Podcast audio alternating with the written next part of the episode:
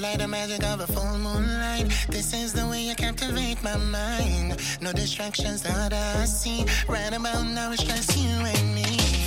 You walk, you walk, you talk, you talk. You got me looking in disbelief. Your body move to the groove, and all I see is in slow motion. Do it to me once, do it to me twice. Slow motion. Girl, the way you whine, yeah, you mash up my mind. Slow motion. Walk it on me once, walk it on me twice. Slow motion. Hey, hey, yeah, everybody say whoa.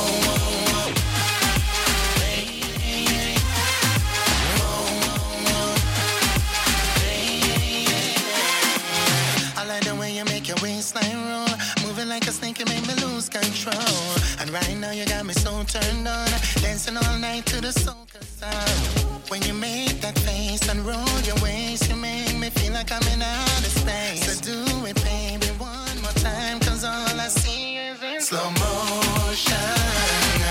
Do it to me once, do it to me twice. Slow motion. Girl, the way you whine, yeah, you mash up my mind. Slow motion. Walk it on me once, walk it on me twice, slow motion. Hey, hey, yeah, everybody say whoa, whoa, whoa. Hey, hey, hey. Whoa, whoa, whoa.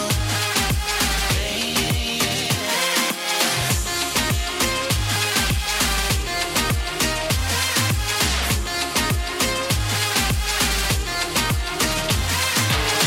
Now that we're jamming under the moonlight, and squeeze you real tight, real tight. Every time the music plays, oh, would you just let me be myself? Yeah, I'm lost, but I don't need your help. No, see, I don't wanna live like this. At least not forever. And I don't wanna live like this. If I go tomorrow.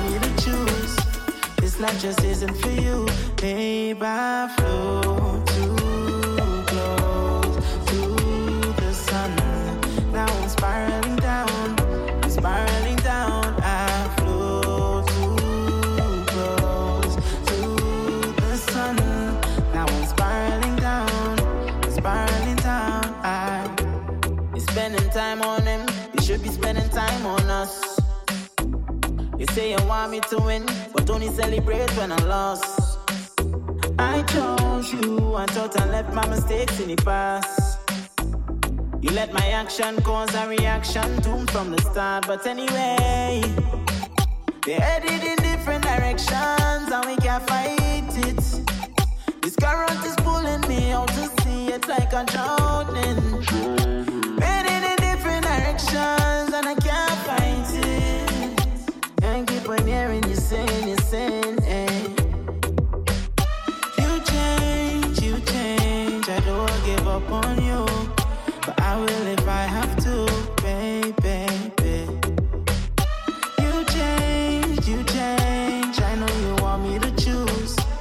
Life just isn't for you, babe. I flow too close to the sun. Now I'm spiraling down, I'm spiraling down. I flow too close to the sun. Yeah, yeah. Now I'm spiraling down, down, spiraling down. Said the tired I, of the game thing. Every day was the same thing. Only saying I like fame thing on some fake thing. Friends calling your phone, telling you when I'm not home, like I do in some shame thing. But I didn't expect you to do the things you did to me. Now I know that I just cannot forgive this, even though I know I'll miss this. How you want me to live this? Now you are the top on my hit list, and every shot you try to fire keep on missing, y'all. Than once. Now you got me singing the same song, same song. Yeah. You change, you change, I don't get up on you. I will shut up on the track. Yeah, yeah, spirit. She thinks she's a shy girl, but I'm a stella. You cause trouble when you're waking up. Yes, trouble when you're waking up. Yeah, all about original, no limit. Girl, I want your bend, bend down, girl, and give me, give me your all, girl, totally. Wine like a genie, but bitch, I woke up in it, woke up in it. Well, if you really want it, don't waste my time. One in a million, wine if you're mine.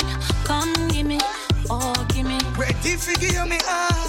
No romance and just hard wine. You give me that style, give me that style. Keep up with me, keep close to me, cause I'm wild. You don't know me why. So we are wine, wine, wine, wine, wine, wine, wine, wine, wine. But the town on me leave and walk out. Goodbye if you're shy. Goodbye if you're shy, girl. She thinks she's a shy girl, but I'm a stella. You got trouble when you're walking up. Trouble when you're walking up. Yes, baby. She thinks she's a shy girl, but I'm a stella. You got trouble when you're walking up. Yes, trouble when you're walking up. Yeah, yeah, you give me crazy wine. You're stepping out all line, girl. I love it when you're pushing you behind. Oh, wine. You give me crazy wine, girl, you're pushing us so hard all the time. Oh, God. Chantel, you know, see me. Listen now, holla back, come for me. Grind on the thing that my grandmother give me. Show you the tiny wine, you come stick it. All right. My body ignites when you say what you want. Come over here, let me give you what you want. You call me. I'm done with the talk. Ready for give me all. No romance and just hard wine. You give me that style. Yeah, that style. Yeah. Keep up with me, keep close to me, cause I'm wild. I hate your eyes. So yeah, wine, wine, wine, wine, wine, wine, wine, wine, wine. Yeah, oh, yeah. Right up at the town, I may leave and walk out. Goodbye if you're shy. Goodbye if you're shy. Yeah, yeah. She thinks she's a shy girl, but I'm a stella. You got trouble when you're walking up. Trouble when you're walking up. Yeah, yeah, yeah, yeah. She thinks she's a shy girl, but I'm a stella. You got trouble when you're walking up. Trouble when you're walking up, yeah. Yeah, you give me crazy wine. You're stepping out all line, girl, I love it when you're pushing you behind. Oh, yeah, wine. You give me crazy wine, girl, you're pushing us so hard all the time. Yeah, you give me crazy wine. You're stepping out all line, girl, I love it when you're pushing you behind. Oh, yeah, wine. You give me crazy wine, girl, you're pushing us so hard all the time. She thinks she's a shy girl, but I'm a stella. You got trouble when you're walking up. Trouble when you're walking up. Yeah, yeah, yeah, yeah. She thinks she's a shy girl, but I'm a stella. You got trouble when you're walking up. Yes, trouble when you're walking up. Yes. Bim. Bim, bim, bim.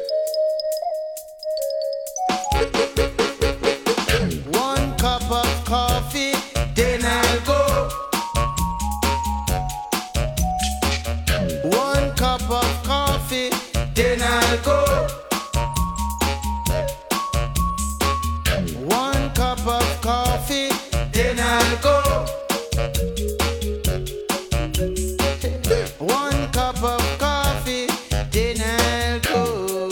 morning to all our listeners around the world, logged on to the Quality Music Zone, Q M Z Radio dot com, and everyone listening online on Jah Kno Radio dot com. Of course, gotta say good morning to my studio audience, courtesy of Clubhouse. Thank you to my co-mods for always holding me down. Thank you, thank you, thank you. It is Monday, October tenth, Movement Monday, and of course we do it in soca style. Thank you so much for joining me for Coffee and Toe, World News on the Go, every Monday through Friday, nine a.m. to twelve p.m. Eastern.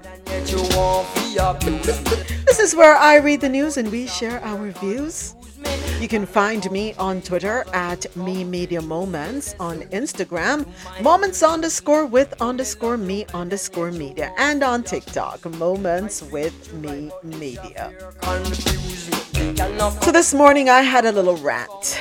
I ranted a little bit this morning on TikTok. Menopause. This morning, in the middle of the morning, well, not the middle of the morning. Let me let me rephrase that. Say around two, three o'clock, I woke up. I felt as though someone poured a bucket of water on me. I, I'm sick of it.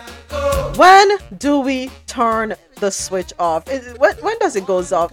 Go off? Is there a? Can we expect a, an end date? Because I'm sick of menopause now.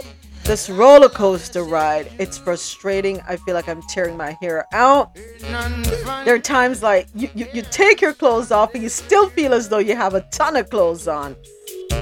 So I had to let it out this morning. Yeah, you can check out my rant on TikTok, Moments with Me Media. The me and everything is M I. And here are the headlines we have coming up for you today. In international news, Russia strikes Kyiv, multiple Ukrainian cities, many dead. Hong Kong to issue free airline tickets in twenty twenty-three to attract tourists back to its city-state. In news out of North America, California man blinds another driver with laser, causing her to crash into him. Serial jogger rapist scheduled to be released at the end of the year after serving thirty-six years. American Airlines forgets to load passengers' twenty-two thousand dollars electric wheelchair, leaving them stranded for five hours. Barnard College in New York to offer abortion pills to its students next school year. And also out of North America, Los Angeles City Council president issues apology after allegedly making racist remarks in leaked audio. In business and tech news, metaverse strippers making one hundred thousand dollars without showing face. Uh, I'm setting up, you know what? Um, I had ifs and buts about the metaverse. Seems as though I may have to look into that. And I don't have to show my face. I'm up for the one hundred thousand dollars. Don't judge me. Don't judge me. I got bills to pay. I got a family to look after. Coachella organizers file lawsuit against Ghana's Afrochella for trademark infringement. Meta, up to one million Facebook users may have had login data stolen. And Exxon illegally fired two scientists suspected of leaking information to W S J. This is according to the Labor Department. In health and science news, Vanderbilt University Medical Center pauses gender-affirming surgery for minors indefinitely. American Cancer Society finds forty-three percent drop in breast cancer deaths, but Black women continue to have higher mortality rates. Also in health and science news, I'm sure many of you have seen this video by now, which is viral on, uh, well, all over social media. The video of a pregnant Philadelphia woman harassed by nurse practitioner goes viral. And it's a call to action. Sports news, Jets run past the Dolphins forty to seventeen, snap twelve-game skid versus A F C East. Gisele Bundchen is allegedly, quote-unquote, done with trying to fix marriage to Tom Brady, is ready to move on, a source says. We also have the Caribbean Corner coming up. That's a little heated over there, too. In Believe It or Not news, A Texas woman fatally shot by male friend over basketball game. A driver hits a crowd at a Colorado bar. One person killed and four hospitalized, and it was intentional. In entertainment news, this man is back in the news, but we also, um, I hope I saved this clip um, of a Republican woman. Anyway, we'll get into it later on. Herschel Walker. At this point, I don't know if it's believe it or not, regular news or entertainment, but I said, you know what, let me throw it in entertainment news because it's kind of entertaining at this point. So Herschel Walker's wife exchanges texts with an anonymous woman who says she has a ten-year-old son with him. Justin Bieber ends friendship with Kanye over attacks on wife Haley. And Kanye West booted from Instagram following anti-Semitic rant. So we're going to have the details of these stories and more coming up right after. A little more soca for us to get us moving. I need this to wake me up. I had uh, two cups of coffee already, but I'm just not a, fully awake yet. I don't know. Keep it locked. Don't you dare go anywhere.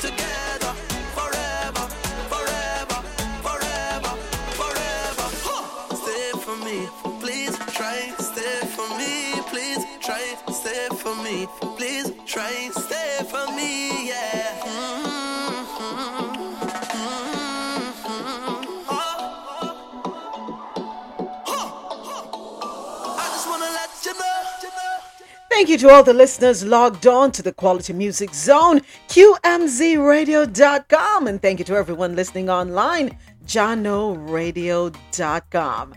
Also gotta say thank you to my studio audience, courtesy of Clubhouse.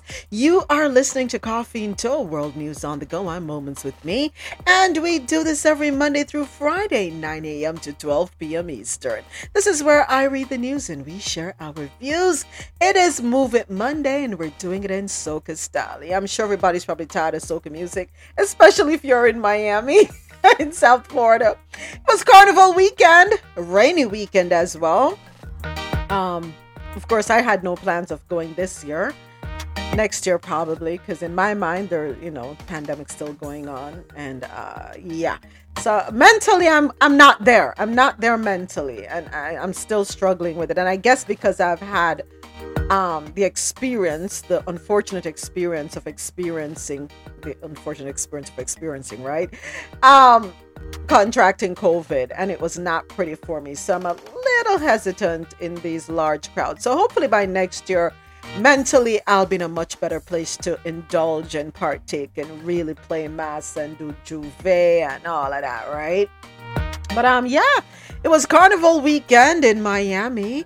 Despite the rain, despite the weather, people turned out. Yeah, people flew in from all over, not just um, within the U S, but people came from all over the world to enjoy, you know. It's good when you're able to just let go, let loose, you know, no inhibitions, be yourself, enjoy yourself, play mass, and then go home, right? I think it's a beautiful feeling. And when you look at everybody just reveling and having a good time, the costumes, let me tell you, the talent, you know, behind the making of these costumes. People look at it and say, oh, why does it cost so much? It's those costumes are not necessarily easy to make. It takes a lot of creativity, you know, sitting at the drawing board, coming up with artistic ideas, how to make them different from the year before, so on and so forth. Not necessarily, not necessarily the easiest thing to do. So I lift my hat to all the um, designers and the those who are tasked with making those costumes, right? Really beautiful. The sea of colors. Totally enjoyed it. Totally did. All right. Well, I hope everyone had a wonderful weekend. Got to hit that reset button. Do something you enjoyed. Treated yourself. Hung out with friends or family. Or just lay in bed, lounge around, and not do a darn thing. Whatever you're Whatever you did, I just hope you had a good time, and I'm grateful that you're able to be here and be able to listen. And all right, let's go ahead and get this party on the road. And we're starting off with international news. So, Russia strikes Kyiv, multiple Ukrainian cities, many dead. Story courtesy of the Associated Press via W S V N out of Miami. Russia unleashed a lethal barrage of strikes against multiple Ukrainian cities on Monday this morning, smashing civilian targets, including downtown Kyiv, where at least eight people were killed. The intense hours-long attack marked a sudden military escalation by Moscow.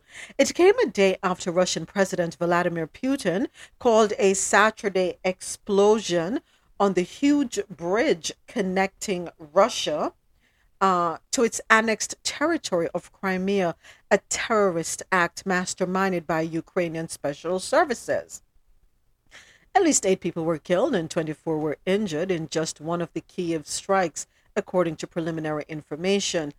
Uh, the sustained barrage on major cities hit residential areas and critical infrastructure facilities alike, portending a major escalation in the war amid a Ukrainian counteroffensive in recent weeks. It came a few hours before Putin was due to hold a meeting with his Security Council, as Moscow's war in Ukraine approaches its eighth-month milestone and the Kremlin reels from humiliating battlefield setbacks in areas it is trying to annex. We hop on over to Hong Kong for our next story, courtesy of BallerAlert. Good morning, oh, Javette. Good morning. No, good morning, good morning. Happy Monday. How was your weekend? My weekend was nice and quiet. Okay. I'm so I'm so happy of that, because the next two weeks is going to be... Oh, let me not put it out in the universe. But I, just on...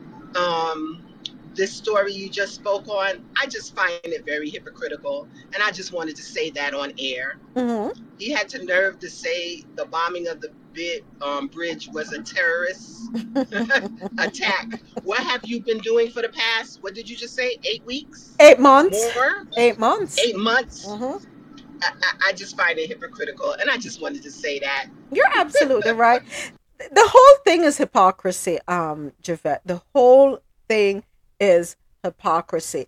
It's funny. It's okay when we're doing it, but when someone else done it, does it, it's a problem. We don't, we never want to look in the mirror. That's how we are. We always want to condemn everyone else, condemn, condemn everyone else's actions, even though they are equal or probably worse than what we're, you know, uh, I don't know.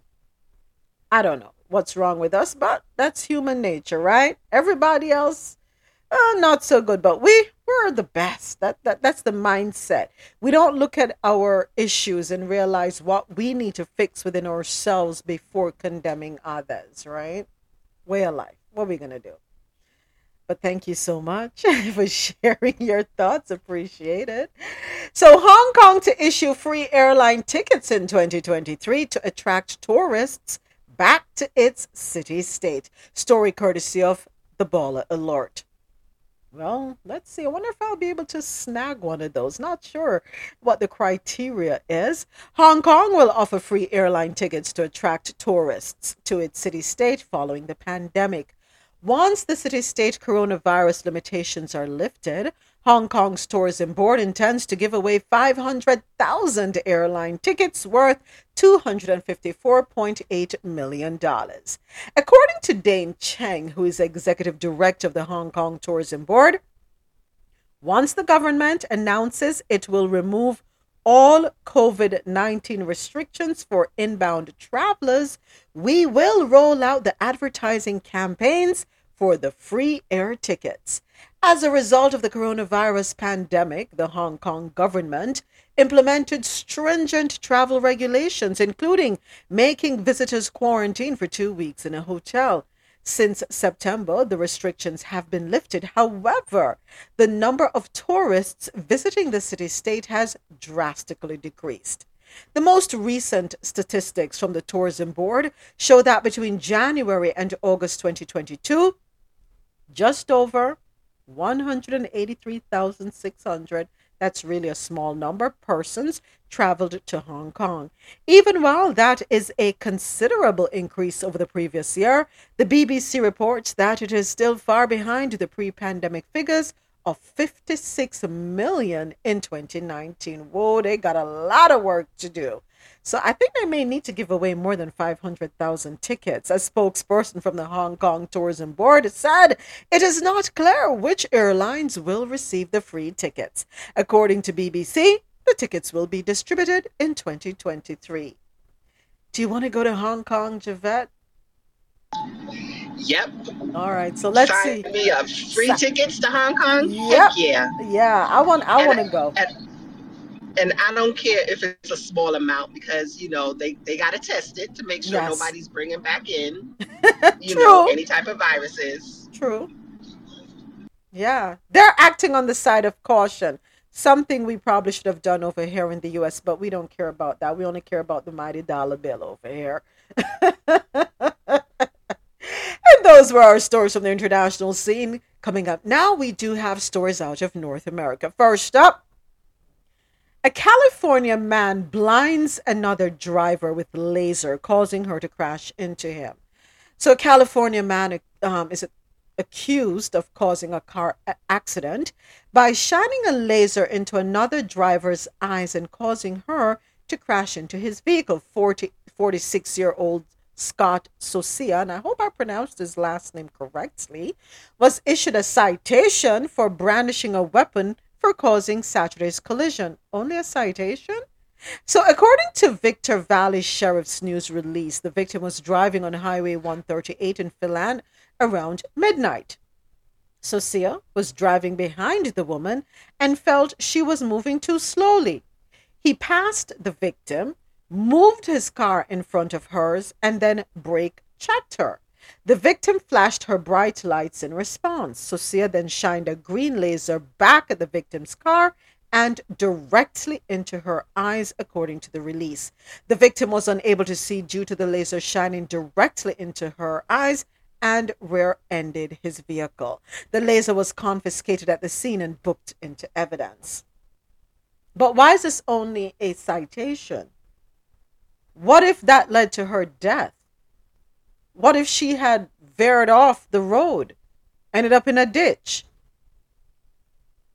These lights are nothing to play with. Um, just regular headlights are blinding, for me at least. Sometimes I'm like, these people don't know how to use their dim switches, especially if you're on roads that are not lit with um, street lights. I'm like, come on, folks, have a heart, dim your lights. But then some of these lights are already dimmed, but they're so bright, especially those fluorescent looking ones. That's just evil. Yeah, the new lights on um newer versions of cars blind me at night as well. Yeah, I mean, come on, let's have some sensitivity. I don't know, there should be I don't know there should be some restriction. Have you seen the pickups that put the bar of lights at the top of their vehicle or at the front? And when they're they have these lights on, and when they're coming, you can't, you have literally have to stop and wait for them to pass you to be able to continue. I think there needs to be some restrictions where that is concerned. But as it relates to laser lights, what this man did was evil and it was cruel. Some people, for those who don't know, not everyone has perfect vision at night. Lights do affect some of us, right? So let us not be evil and ha- cause harm to others. Let's not do that. Our next story, also courtesy of Baller Alert, a serial jogger rapist is scheduled to be released at the end of the year after serving thirty-six years. So an Oregon serial rapist will be released from a maximum security prison in mid-December. Richard Gilmore was arrested in nineteen eighty-six and dubbed the jogger rapist because he stalked out his victims as he ran by their homes. He admitted to raping nine girls in the Portland area in the nineteen seventies and eighties. However, Gilmore was only convicted in one case due to the statute of limitations.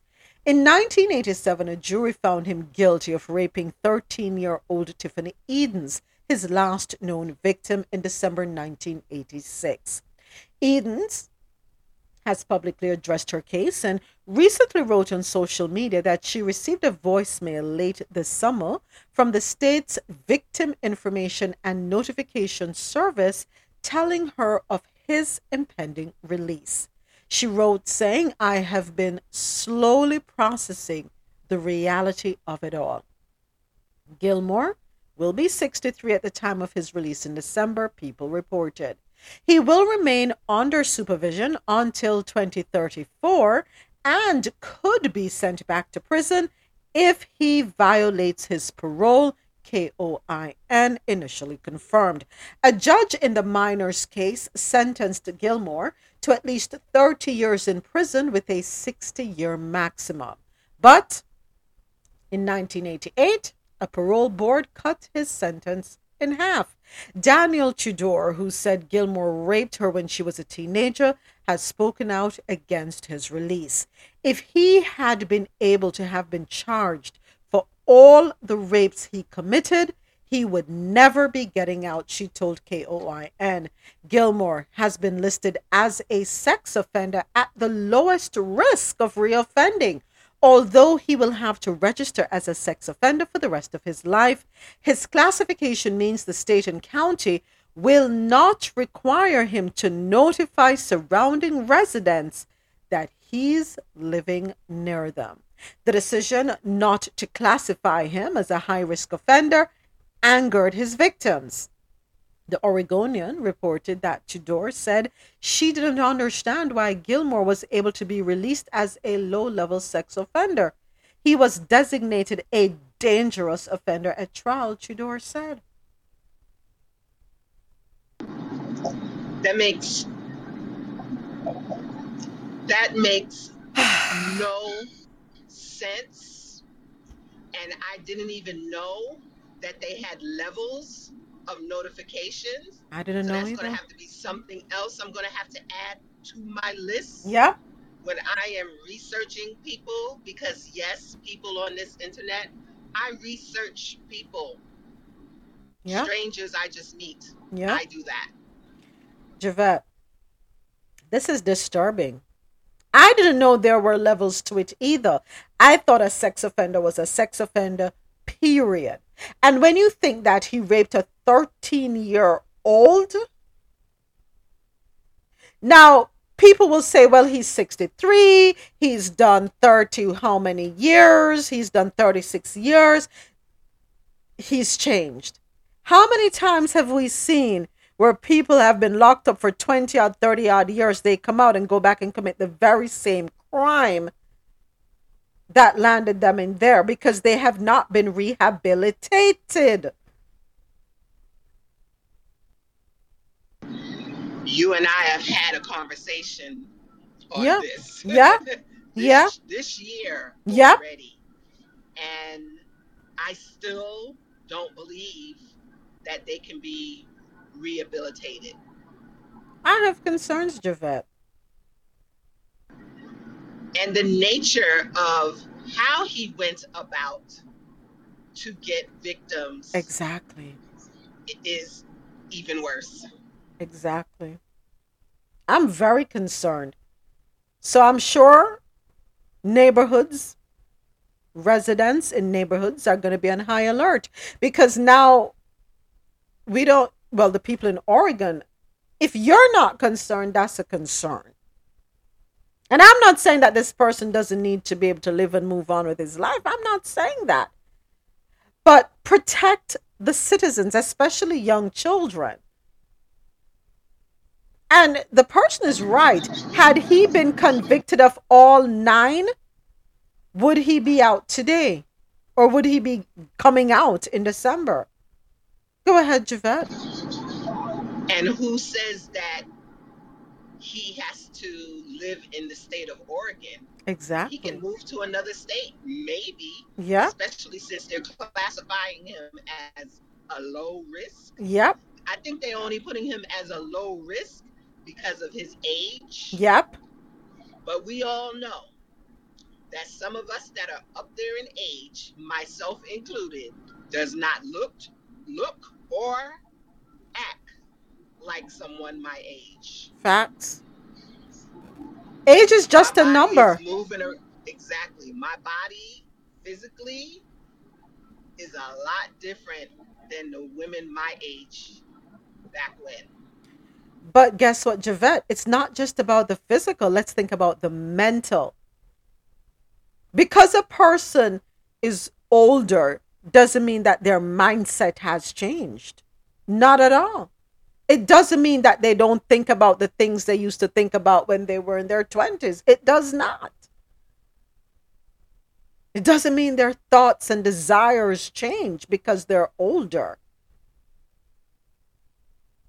We have to think about the psychological side of it as well, right? True.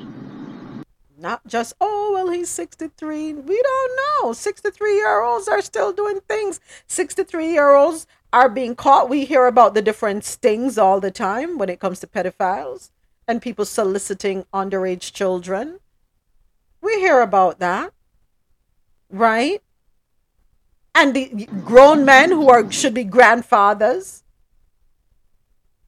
So it doesn't change anything. Age is just a number, if you ask me. That's it. Our next story, American Airlines forgets to load passengers' twenty-two thousand dollars electric wheelchair, leaving them stranded for hours. I had no idea these things were that expensive. Passenger Xavier Santiago is slamming American Airlines after the airline forgot to load their twenty-two thousand dollars electric wheelchair on the aircraft. In a TikTok video that has gone viral, Santiago, who is twenty-three, detailed the awful experience while traveling from Los Angeles, California to Orlando, Florida, with a layover in Miami. After waiting a long time to be helped onto the plane after the Miami layover, Santiago was told their wheelchair was not there when they reached the final destination. As a temporary solution, A A gave Santiago a manual we- wheelchair and assured his wife that Santiago's chair would be on board the next flight leaving from Miami. After failing to load it on the subsequent flight to Orlando, Santiago had to wait for almost five hours until American Airlines finally brought the wheelchair, people reported. The entire time, I had no idea if my chair was going to show up, if it was going to be damaged, what was going to happen. This is not a lost bag. This is my mobility. These are like my legs, Santiago said. Santiago also says they were put on hold by customer service several times and told something different by multiple agents. At the Orlando airport, airline representatives would mainly speak to Santiago's partner, which added to their frustration even more. Ay, ay, ay. Well, thankfully you got the chair, but you, you're going to Orlando and from California, but you pass, why do airlines do this? You have to go past Orlando to Miami, then back north to Orlando. That makes no sense. Why do airlines put us through that? Makes absolutely no sense. I'm, I'm trying. I don't know. You know what? Yeah. Why didn't he just? Good morning. Why didn't he just drive the wheelchair? I'm sorry. You know what, Rosolo? It's Monday. I didn't know those things could cost twenty-two. I mean, I thought that's a, that's the cost of a car. That's the cost of a car. Costs more than a used car. I would be upset. I would imagine imagine that. He would be very upset. I'd be upset too. Yeah. Like you said, those are his legs, so I don't understand. I, yeah. That's expensive. It is expensive. expensive. I had no clue. On behalf of the airline. It's very careless. That's carelessness. Yeah. But you know what I don't like, Rosolo? When you are making a complaint, a valid complaint, and you're being passed around, nobody wants to take responsibility. No one wants to be held accountable. My thing is, I, well, I was of the idea, and from my past customer service experience, when that customer gets on the phone, you own the problem. That's correct. You own the problem. You do not pass them and pass them and pass them. Now, if it is something that is above your pay grade, I like to say, get your supervisor, your manager involved. But we all gonna be accountable in this matter because we, we chose to represent the company. And yes, I'm saying we chose to represent the company because we decided to apply for a job. We decided to go to the interview and we decided to accept the offer of employment, right? Absolutely. So when we do all of that, we are taking on representation of the company. The thing is to look after your passengers. Do not pass your passengers or your customers around from person to person, trying to avoid, because what it does, it's it frustrates them. Own it. I can respect you a hundred percent more for owning the issue. I know it's not you per se that created the issue, but your owning it tells me as a customer that you care about my concerns. And you can That's imagine back in the day. I was going to say the I'm same sorry, thing. Yeah. Solo, go ahead. No, go ahead. No, go ahead, Javette. You're going to say what I was going to say. Go ahead. That's, that's back in the day, customer service. I don't know if everyone has noticed, but customer service is not the way it used to be. Not at all.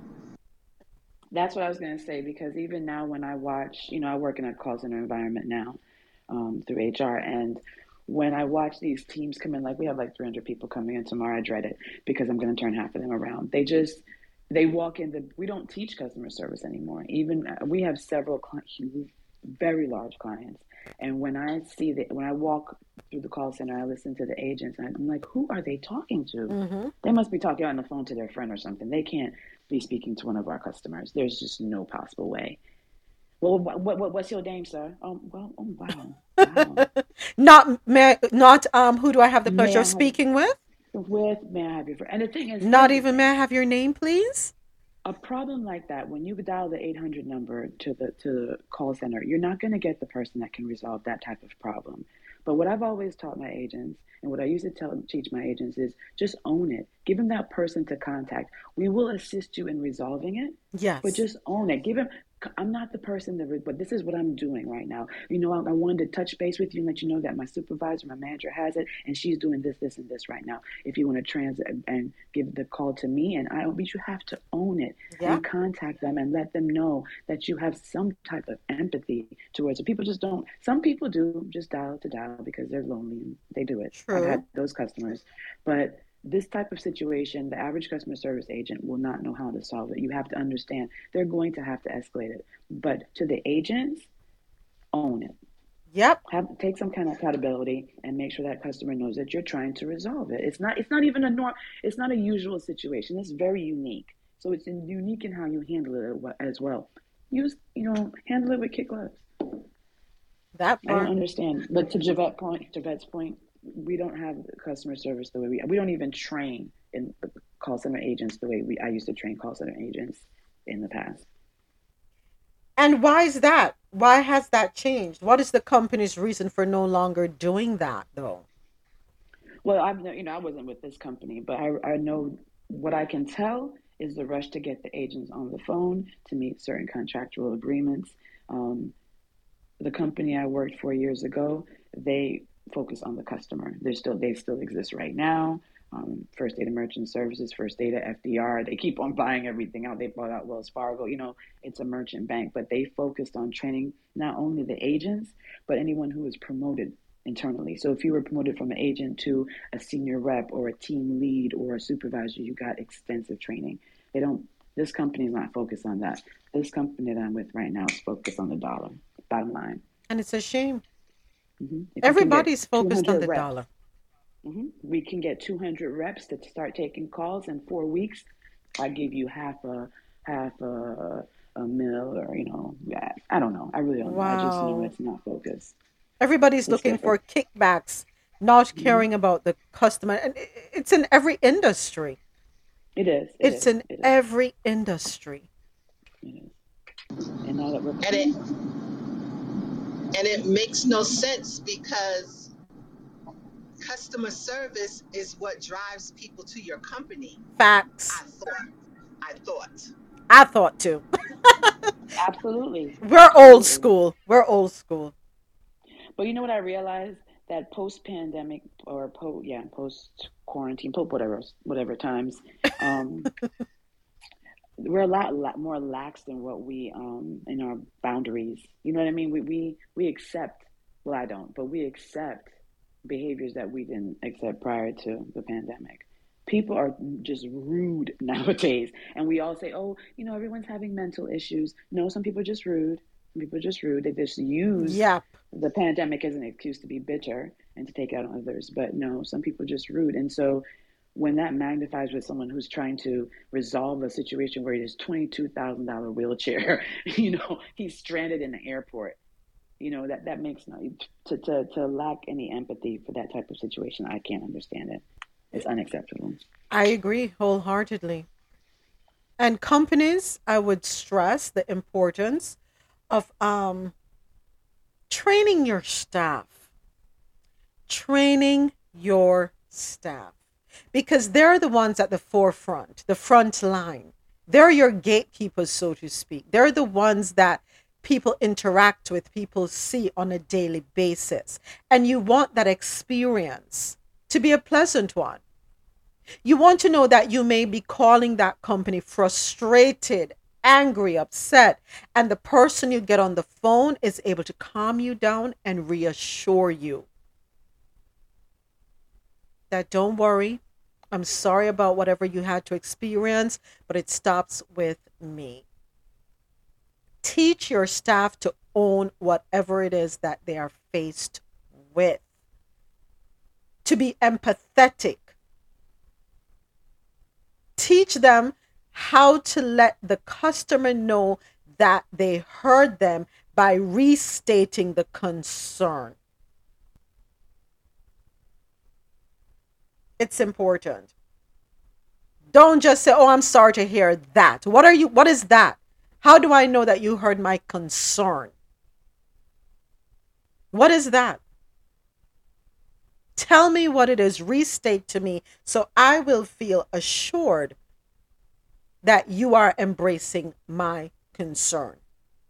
After all, I'm paying you, right? Because without me supporting you, you can't get paid. Without customers, that part. You can't get paid.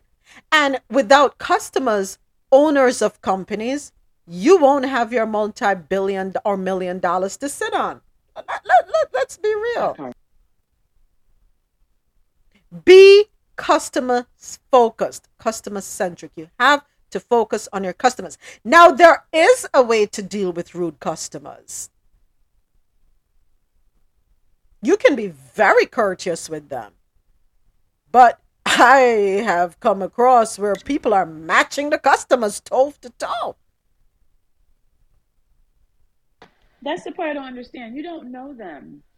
You don't know them personally. Why are they? Why are you allowing that person to fret? And there are some horrible customers. Yes, I've had my share of customers. They're horrible customers. But you don't. You're here to do a job. We give you a script. We give you training, minimal or not. Wherever you work, you're here to do a job. At the end of the job, you go home. That's what's important, going home, reaching, getting home to your family.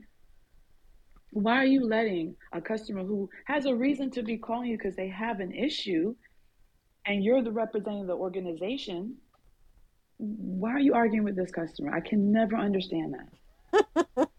You have a mute button. You have a hold button. You have all these things you can do without arguing. Let them vent. Let them vent. Yeah. Some of them are lonely souls. And, you know, most often when you let them vent, they stop. When you let them vent, they stop. Facts.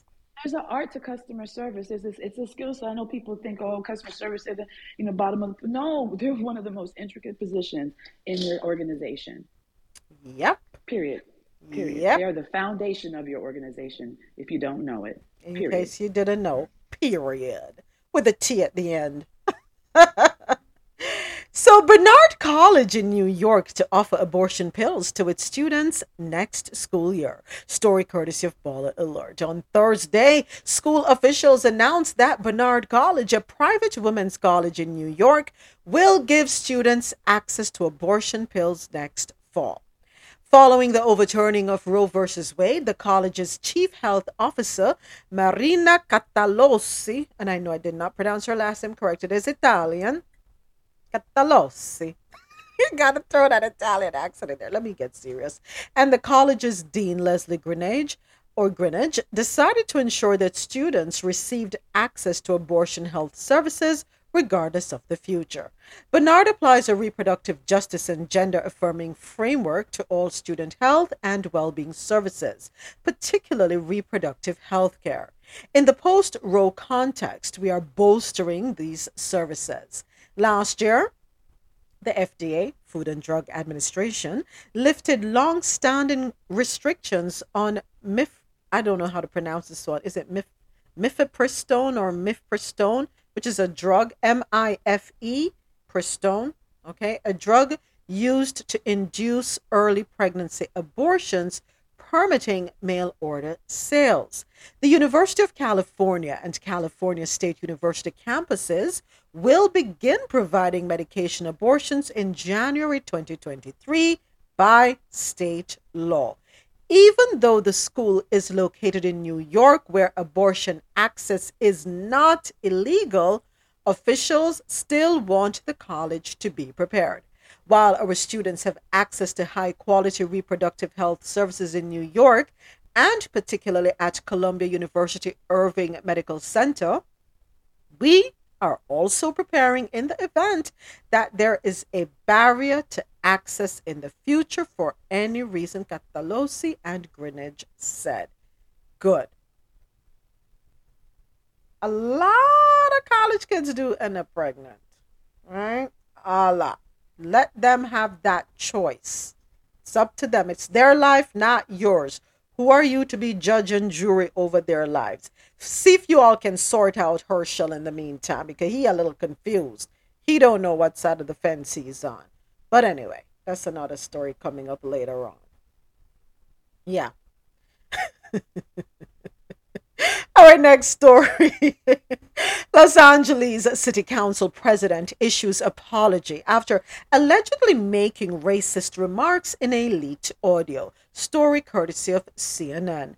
Los Angeles City Council president Nuri Martinez is apologizing hmm, after allegedly making racist remarks toward a fellow council member and his black child. In a moment of intense frustration and anger, I let the situation get the best of me and I hold myself accountable for these comments. For that, I'm sorry, Martinez said in a statement to C N N. No, mm-mm. no, no, no, no. In a moment of intense frustration and anger, you let the situation get the best of you? No, boo-boo. You allowed the situation to make us see who you really are and how you really think.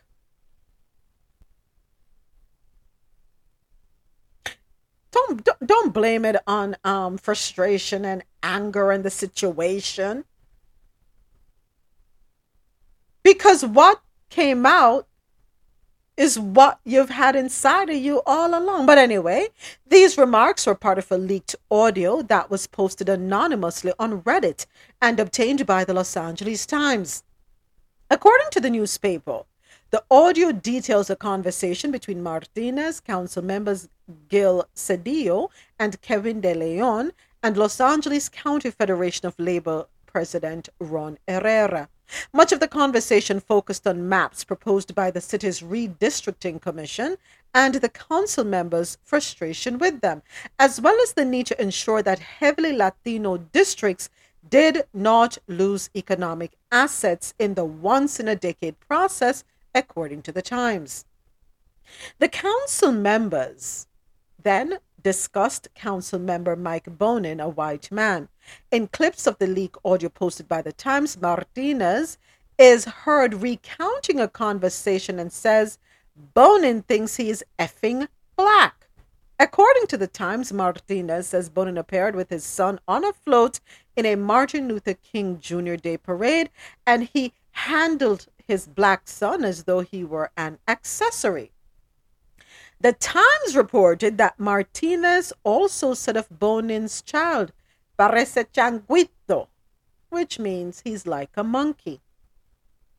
In the leaked audio, Martinez can be heard speaking about Bonin's son allegedly misbehaving while at the parade. They're raising him like a little white kid, Martinez said in the audio released by the Times. I was like, this kid needs a beatdown. Let me take him around the corner and then I'll bring him back. The audio, according to the Times, was part of a conversation that took place in October twenty twenty-one. C N N has not been able to verify the recording. It surfaced just weeks before the November eighth election that will decide the next mayor of Los Angeles and several city council seats. It is unclear who recorded the audio.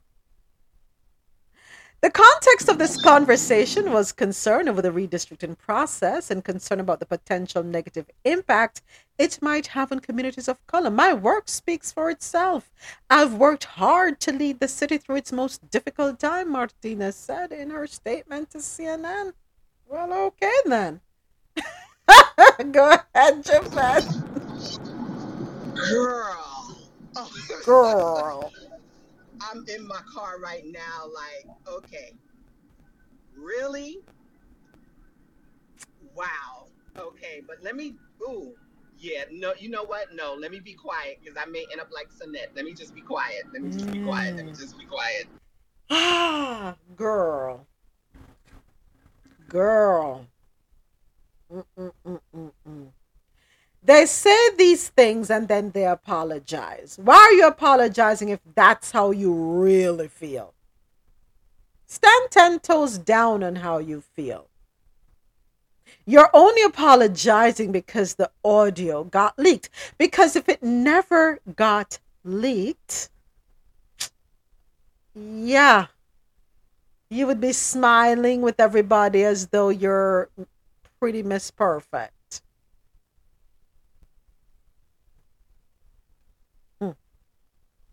Parece changuito. He's like a monkey. Hmm. mm. Lady, lady, you wrong. Just go ahead and step aside. Just step aside.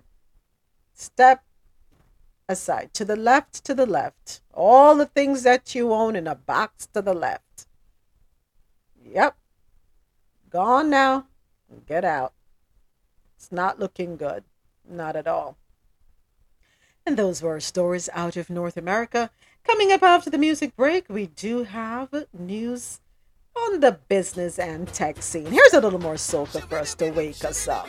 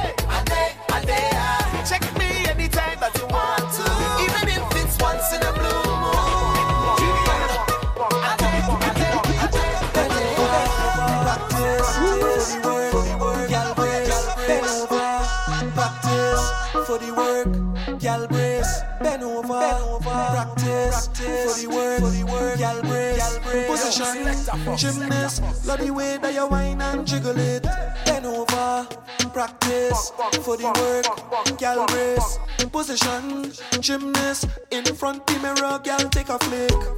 Turn round, come back, take a pick. Winding skill, show them you have it. You master all of the tricks. Drop down flat and make your body slip.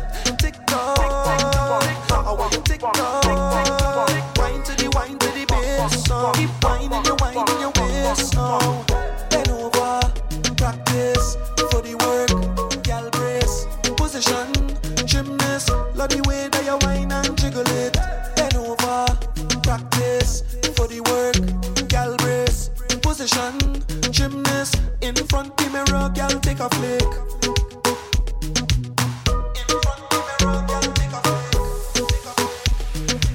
mirror, girl take a flick, your body keep getting wetter, got me feeling like the ocean, under the wave now, no time to behave now, it's time to go brave now.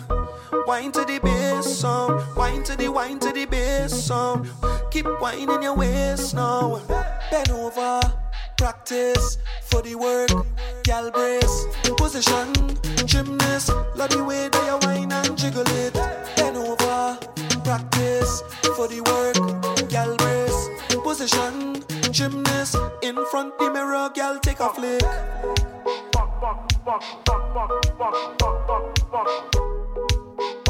Pretty like the Benz in the showroom.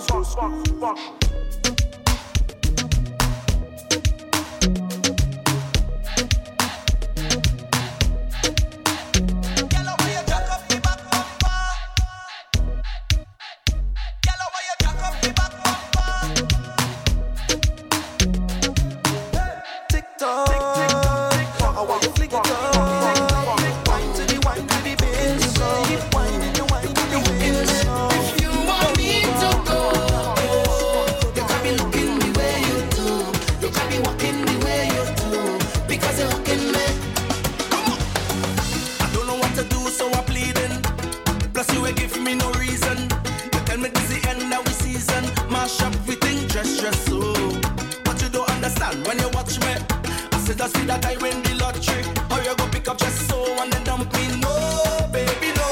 But your back on me clothes in a garbage bag. You put it on the ground by the roadside. You tell me get out your place to come inside. Baby, don't do me that, you go break my heart. Can't believe you're ready to give up on me just so. Cause if you want me to go, you can't be looking.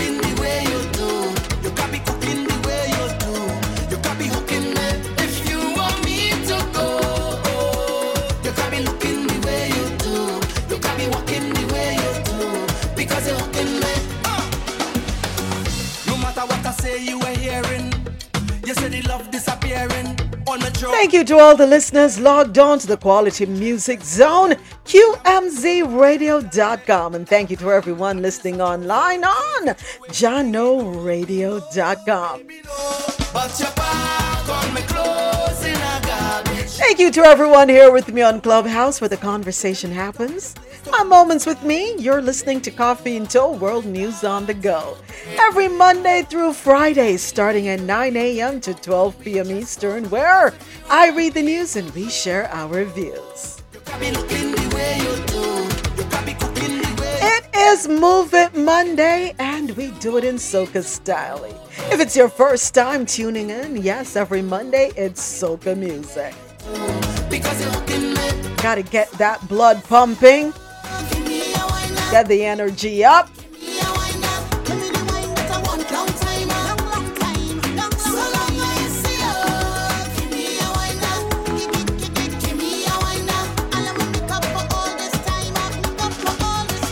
You can find me on Twitter at Me Media Moments, on Instagram, Moments underscore with underscore me underscore media. And you can also find me on TikTok, Moments with Me Media, and the me and everything is M I.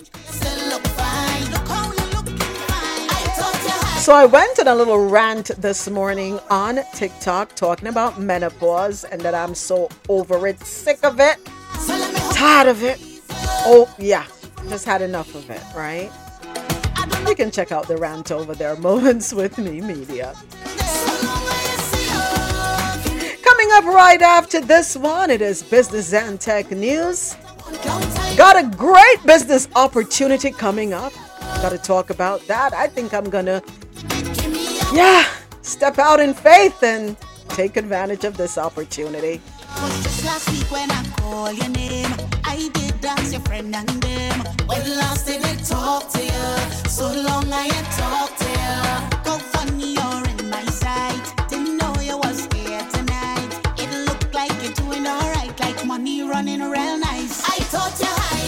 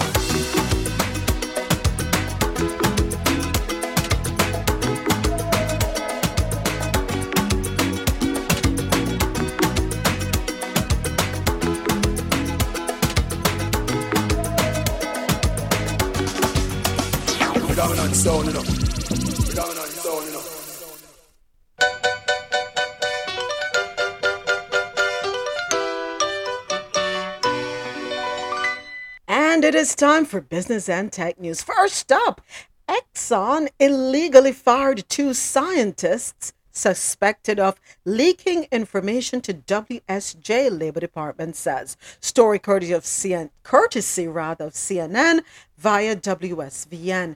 So ExxonMobil has been ordered to reinstate two scientists who were fired after being suspected of leaking information to the Wall Street Journal, the U S Labor Department said on Friday.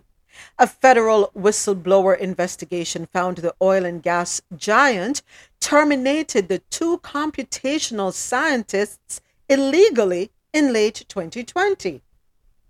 The Labor Department's Occupational Safety and Health Administration also ordered ExxonMobil to pay the two employees back more than eight hundred thousand dollars in back wages, interest, and compensatory damages.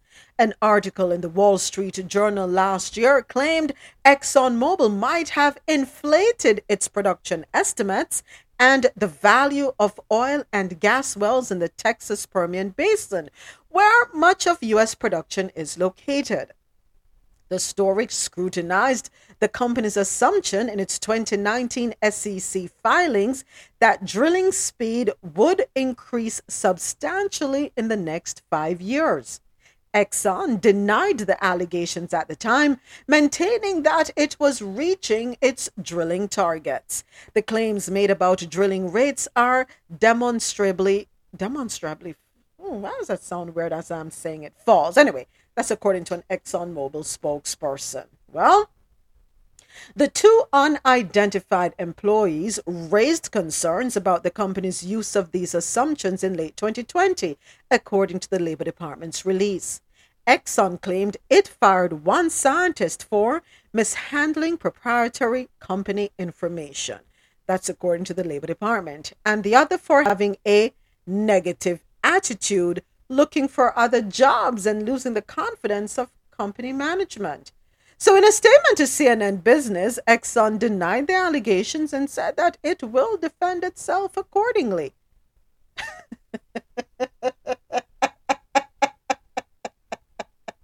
You know why I'm laughing? They fire you for having a negative attitude, looking for other jobs, and because you've lost the confidence of... Oh, Lord Jesus, help me. Um, I'm sorry. But would you want your job back at ExxonMobil? Pay me my eight hundred thousand dollars, but I don't want the job back. Pay me the back money with the interest, compensatory damages, but I don't want the job back. Y'all can keep your job because the relationship is not going to be the same.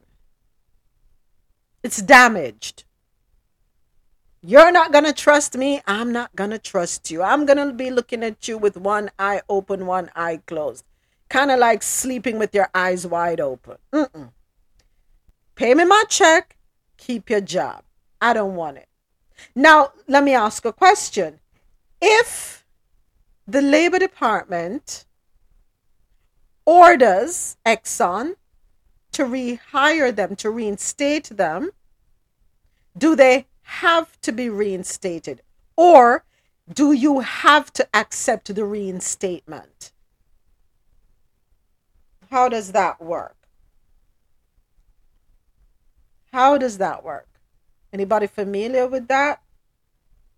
If you're fired from your job and the labor board says the company must reinstate you, do you, the employee, have the option to say no? And if, when you say no, are you still eligible for the back money that is owed to you?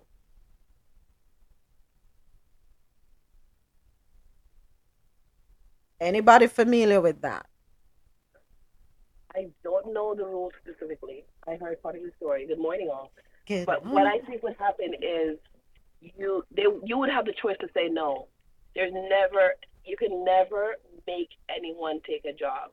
So I'm thinking in the case of someone who was on disability leave or something, and they want to come back to work, um, or they don't want to come back to work because they don't think they're well enough to. Sanette, we lost you.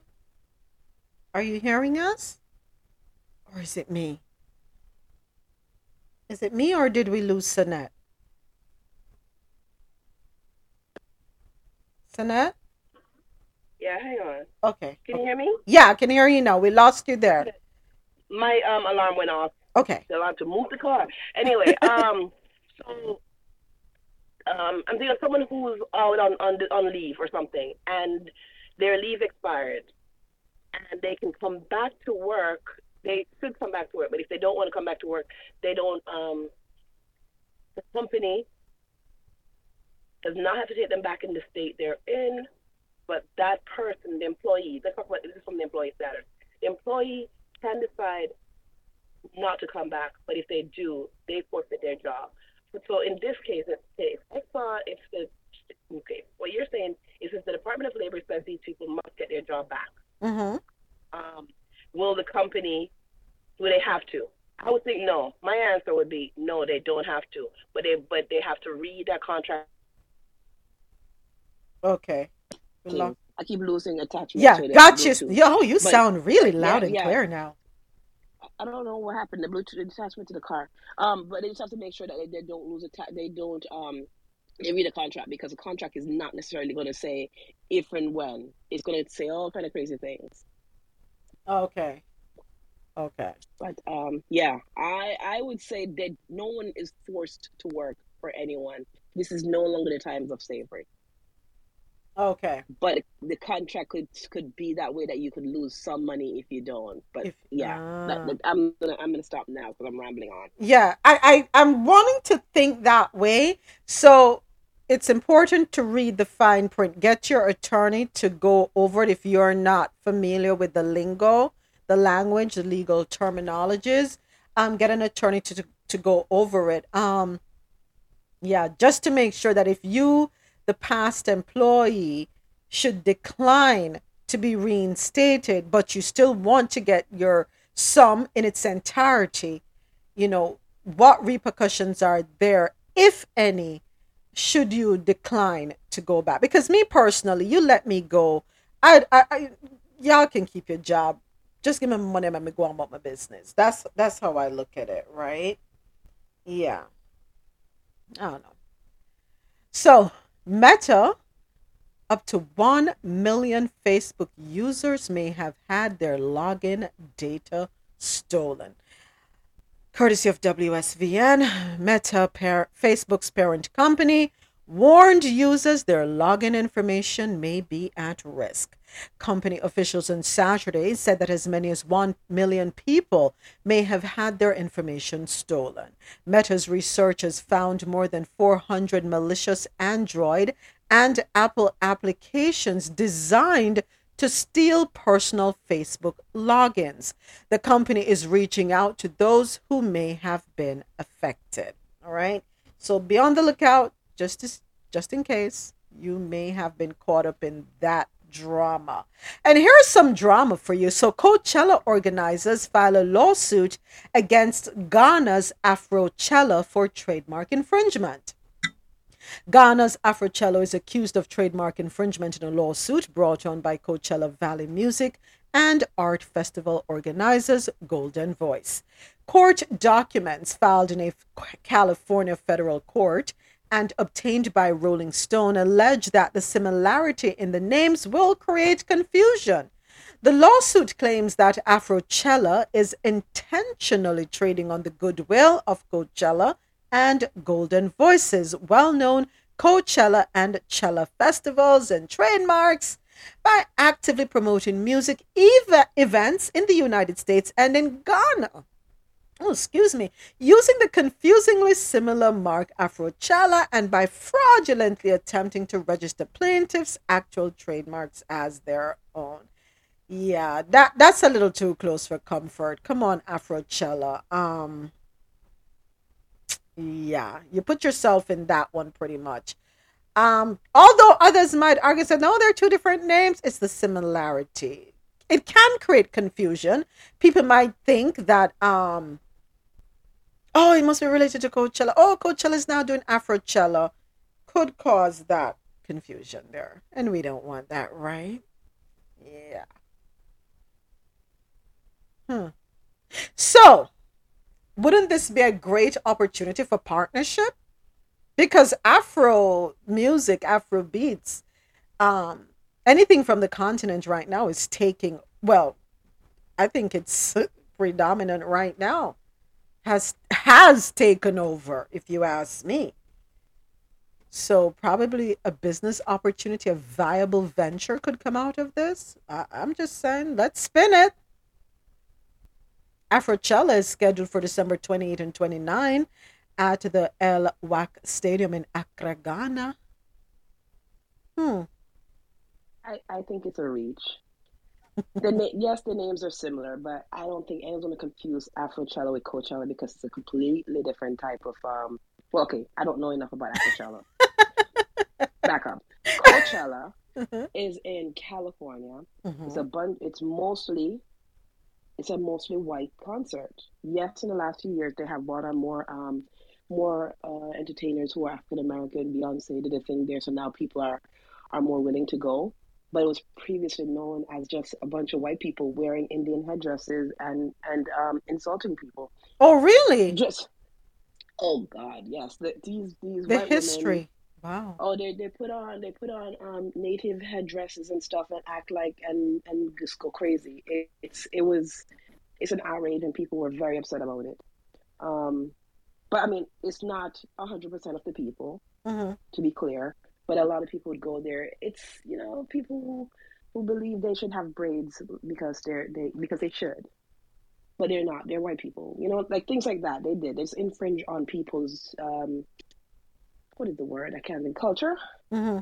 So I, I don't think anyone's gonna confuse Coachella with Ghanachella. Did you say called Ghanachella? No, it's called Afrochella. Afrochella. Afrochella. My bad. So you can't speak today. But I don't think they would confuse the two. Mm-hmm. But. I, I think to be fair, they probably should choose a different, different name, name, but yeah. yeah, I don't know. It's gonna, you would have to be like a total weedhead or something to not and not come out of the dark long enough to, to realize that it's two separate in, in instances. Yeah. I am done now. Yeah, is I could see their point. Good rising. Everyone. Good morning, Master. Oh. Um, I could see their point, but they. They market to two different demographics in two different continents, and they have two different missions. Um, and they're known for two different things. Like even when you hear Afrochella, you know that it's Afrobeats that's in Africa and it's for the diaspora. It, I, to me, even when I first heard about Afrochella, I did not confuse it with Coachella because I didn't even consider that it was the same thing. Um, One is a more of a music, like I understand they're both music festivals, but I feel Afrochella is more about the culture, whereas Coachella is, most people understand it as for it's, it's madness um, that goes on. It's a good time for some people, but it it it's for a particular demographic that does not have anything to do with culture. Mm. So I feel like it's a big stretch, because um, even though the name sounds similar, mm-hmm. it's two different things. Okay. And people who go and attend to both of them or even might know of both of them, I feel like it's an understanding they're two different things.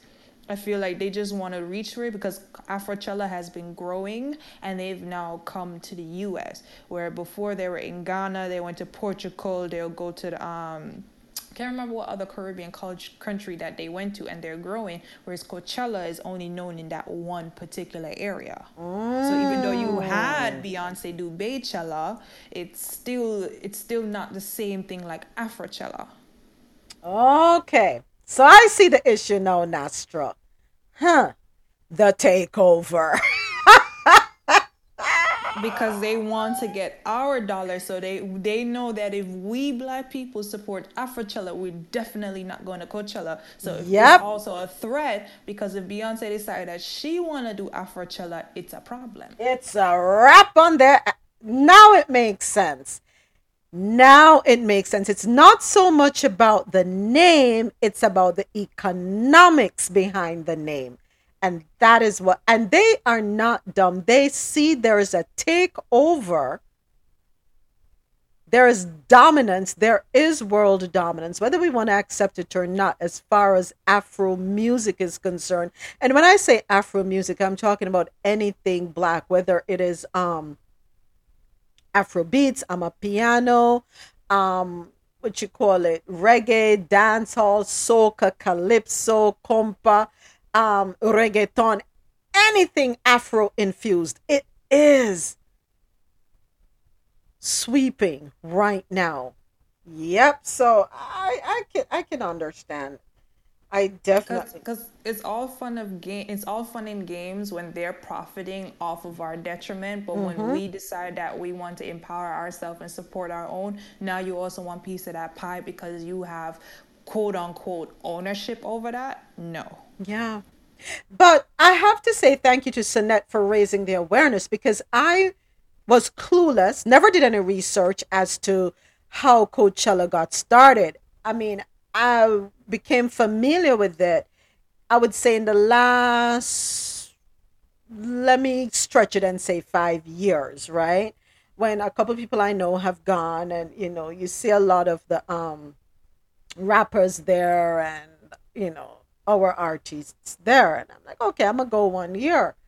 I had no idea about how it all started. The in- but they realized that they could make much more by including our folks. Okay, ma- makes sense. Got it. Got it, got it, got it. Makes a whole lot of sense. Why did Afro people, the promoters for Afrochella, even bother to name their concert Afrochella? Not sure. In that to them, which is but why it's been around for years. Oh, really? Afrochella. Okay. Like okay. Afrochella is not new, so that's why I'm like, why? Because in my head, I'm like, why are you suing them now? Like, you just filed this. Yeah, in October. But who had the name first? Coachella. Okay. Coachella. Mm-hmm. So they think my point is this: Coachella is saying that we have been established for years prior to this, mm. and I can see the argument that, hey, they are growing, but you're growing on my goodwill. This is mm. my name. Mm. Why did you make your name so similar? And at the end of the day, there are similarities because we're concerts, and you can say, oh, one is cultural based, but um, Coachella is also cultural based, albeit cultural appropriation. Mm-hmm. It started out that way. It's based on somebody's culture, according to what Sonnet said. Right. So the issue now becomes, why did you? Why didn't you name it Afrofest? Why you have to name it Afrochella? There is You're riding on something. Oh. So that's what I'm saying. So you could name it any Afro anything else, but you chose to attach the cello to it. And that's the problem. And, yes, and therein lies the problem, because I had it first. There's a brand attached to it. There's a monetary value attached to it. And clearly, it is benefiting you, because your concert is now getting bigger and bigger. And it doesn't matter if it appears that I am bad mind. We're in this to make money. Mm-hmm. Why are you getting bigger riding on my coattail? The coattail being a name that appears to be similar to mine. Hmm. Okay. You want to name your concert something else. Because again, if there was no monetary value or you need a benefit in any way, I wouldn't care less. But you are benefiting. Mm. And if you're benefiting, I want my piece of the money because your concert is similar to mine. And yes, Coachella may have started out advertising to a particular demographic, but the truth is, over the last couple of years with social media, I never knew about Coachella until a few years ago, but the reach is spreading. You understand? Oh. So they're moving into other demographics. And when we think of Afrochella, Afri- Africa isn't made up of only black people. There are white people there too. True. There certain parts of the market there too. True. And when people travel to these concerts, you move across the world, you go to concerts, people will come there to hmm. Afrochella to see that. Coachella is now inviting. I wouldn't be surprised if probably next Coachella Burna Boy is headline act, because he's the biggest thing right now in the world. We can say it, argument, it's, you know, he's probably one of the biggest artists in the world right now. Yeah. What then? Because then Africans will move over, and then when Burna Boy go back, the white people then go and go over there with him. So I can see the argument from Coachella side. Yeah. I can see the argument. You're benefiting on my coattail, and I want my piece of the pie. Moments I see do see it as an opportunity where they could have come together. And I, I see it. I see it. But in the same breath, mm, run me my money. Use yeah. my name, and you're making money, and I want my part of it. Yeah. It's business. So thank you, Nastra and um, Kalisha and Sunette, for, you know, your perspectives. Great arguments on all sides. Yeah, I'm here for, don't find them. See how you can work together and make both um, things bigger, better. Um, Coachella, Afrochella. Yeah, I can see where the confusion would come in, definitely.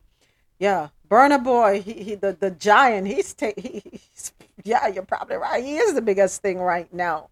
Name on everybody's lips right now, along with but, but Wizkid. Also, what if you think about, just like what you said, somebody else could have interpreted it that way. They say, oh, Afrochella must be a subsidiary of Coachella. Mm-hmm. Yeah. I'm going to that. You know, probably this is just Coachella's African version of hmm. the concert. It is, you see where it is? And Coachella is saying, me, that's not my thing. I am not getting no money from that. but yet you're benefiting, because people can actually confuse it. Yeah. People can actually confuse it. All right. Thank you so much. Allison, I sent the invite. I sent it. I hope. I hope you can hear me, Allison. Um.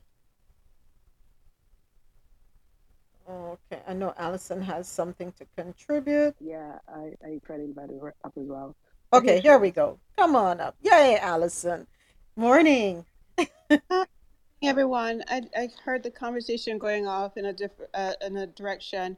They have every right to sue them or take them to court, because you're profiting on a brand that has already been established, and it's not coincidental that they chose that name, as someone just sh- um, shared, because it is a known brand that carries a lot of influence and dollars behind it. Um, Coachella is actually named after Coachella Valley in California, where it's actually hosted. So it's not a coincidence or some other thing why Um, they would use it. Like if I'm having an event and I know that's like a popular brand, we do that here in Jamaica all the time, right? Right. Uh, we call it wagonness, and it is simply that. But people don't have the bandwidth, or we're not as litigious in Jamaica as they are in the States. And so suing them for naming something Afrochella off of a concert called Coachella that's held in Coachella, coincidence, right? Mm-hmm. So they're in the business of making money. If they wanted to do a partnership, it would have to have been Coachella's intention of spreading their brand to Asia or to the continent of Africa or to wherever else, right? So they're in their full right to do that. It's like coming out with a sneaker called Nike or something like that, you know, something like a spin off of Nike or Adidas, and they would have every full right to go after them, especially if they're doing sporting goods with a similar name, or they cry and and it has happened where they try and create like another brand with not a swoosh, but maybe like a tick, like a check mark, so it's similar, and people would think, oh, this might be Nike, or they, you know, it looks as good or similar colors. So they have every right to protect that copyright, because most brands and logos are copywritten. Yes, they are. All right. Thank you, everyone. So, yeah, go ahead, Nastra. Add, yes, go ahead. Apologies. No, that's fine. Um, I, upon further research, I did look, and I found out that um, Coachella did um, put out, um, whatchamacallit? What do you call it? They they let them know that this they were infringing on their copyright in twenty seventeen, and they decided to continue. Um, and then um, there was a tweet founded by one of the founders that they said, it's like, I feel like they chose Afrochella because they wanted to create an African version of the Coachella vibe. Um, and so, and then they said, exactly, a Coachella theme event was going to be called Gai, Gai Name um, Fest. So now seeing that, I'm just like, all right, you guys knew this, because yeah. you started in twenty sixteen. You were first aware of it in twenty seventeen. So now as it's grown, it's just, they have all right to know. Claim rights to what owes what is owed to them now, because they they warned you about it first, and then you decided to continue. So maybe if they would have changed the name in twenty seventeen and then grew it from there, it would have been massive. But they did want, now it makes sense, like you're growing off of the name. Yeah. So at that point, can't help, because Coachella started in nineteen ninety-nine, and this is why it's important, do your own research. Yes, thank you, Nastra. Appreciate your digging in for us. So um Kalisha and uh, Allison, you win the argument. Definitely uh, blatant um, imposition, blatant copyright infringement. And yes, the fact that you were warned and you still continued means that you had scant regard. You did not care. And that was an opportunity then for the organizers of Afrochella to say, hey, you know something? Can we work together? They know that's what they should have done. Okay. Thank you so much, Nastra. Greatly appreciate the um the input there. Yeah, it's so important. So for those of us who are looking for a side job or who want to quit our full-time job, here is the perfect opportunity. Metaverse strippers are making one hundred thousand dollars without showing their faces. Story courtesy of Baller Alert. One thing about the pandemic is it opened our eyes to new ways of making money outside the traditional nine to five. Some women have set the bar for creativity by boosting their income stripping in the metaverse. You read right, or you just heard it right. As we continue to transition into the virtual realm, women are sharing how they have already begun to capitalize on industries within the metaverse. Well, huh. All right then, folks. My time with you is limited because it looks as though there is something for me to do, something inspiring for me to want to get into the metaverse world. So metaverse three D avatar vixen Mamia Oreo claims she makes over one hundred thousand dollars a year creating adult content with just her avatar. A virtual adult entertainment industry where women earn money without having to partake in traditional sex work if they don't want to or show their faces. If you don't have to show your real self and you just have to show your fake self or fake avatar, I'm not Moments. Ma- yes? We, yeah. we didn't hear anything you were saying. Your oh. mic was on. Really? And you know, the mic is not muted on my end? Huh. That's interesting. Uh, Clubhouse at it again. Let me start over. What was the last thing you heard me say? Uh, you you you spoke about Nothing. The whole article. Right. Nothing after you read the article. Mm. No yeah. words after that. Huh. Okay, so let me start again. Thank you, ladies, so much. Appreciate it. So metaverse strip is making one hundred thousand dollars without showing face. One thing about the pandemic is it opened our eyes to new ways of making money outside the traditional nine to five. Some women have set the bar for creativity by boosting their income stripping in the metaverse. You heard right. As we continue to transition into the virtual realm, women are sharing how they have already begun to capitalize on industries within the metaverse. Metaverse three D avatar vixen Mamia Oreo claims she makes over one hundred thousand dollars a year creating content with just her avatar, adult content that is. So um, a virtual adult um, entertainment industry where women earn money without having to partake in traditional sex work if they don't want to or show their faces.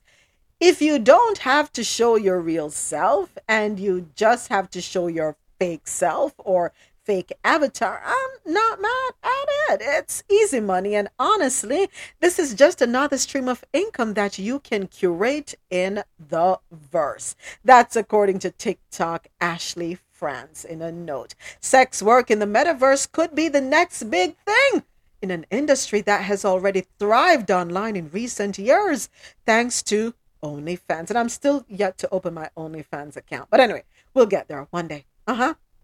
So OnlyFans, not for sex work, folks. Not for that. Restricted. You know what? Let me get back to it. So OnlyFans has provided a platform for sex workers to find more autonomy in their careers instead of existing only in the controversial porn industry. The metaverse could afford those in the industry the same freedoms. The new trend of earning money has sparked an interest among many TikTokers, and many were curious about how this works. Fran said the first step, buy a V R headset to experience the metaverse and then set up an account on the app and link the V R headset. The last thing to do would be to create an avatar to create a virtual presence. From there, the avatar can become a dancer or a stripper. There's a search bar where you can search different restaurants. You can literally type in restaurants, clothing stores, whatever it is that you want to do, France added. So obviously for what I mentioned, being a video vixen or a spicy dancer, you would type in something like Spicy Dancer Club. It pops up, you click on one. One of the most popular ones is called Club Ruby. You go in there, you talk to people, and you get hired.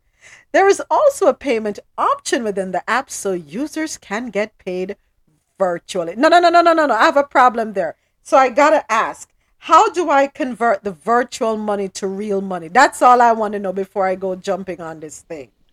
So I have to tell you guys. So Love Song, Love Lessons, right? Doctor Royale. Yes. He has been in the metaverse for a couple of months now. That's why we haven't had Clubhouse rooms. He's trying to get that Clubhouse room onto the metaverse. Mm-hmm. Every other day, these people, I shouldn't say these people, but some members in our, our group, they're on the metaverse, building houses, um, playing bowling. They're flying literally through the air in the metaverse to other countries. And they're trying to convince me to come on the metaverse so we can have so much fun.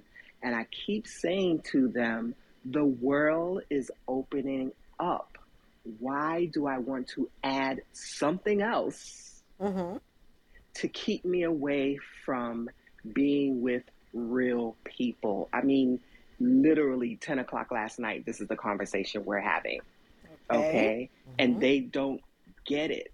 They don't get it. And it, I, they're bullying me. They are bullying me into this metaverse, and I don't see anything wrong with it. I really don't. They had a room yesterday regarding how it will benefit veterans, disabled veterans, people that aren't able to move around with all their faculties like I have. I can see a benefit to that, okay? Uh-huh. But I am out in the real world.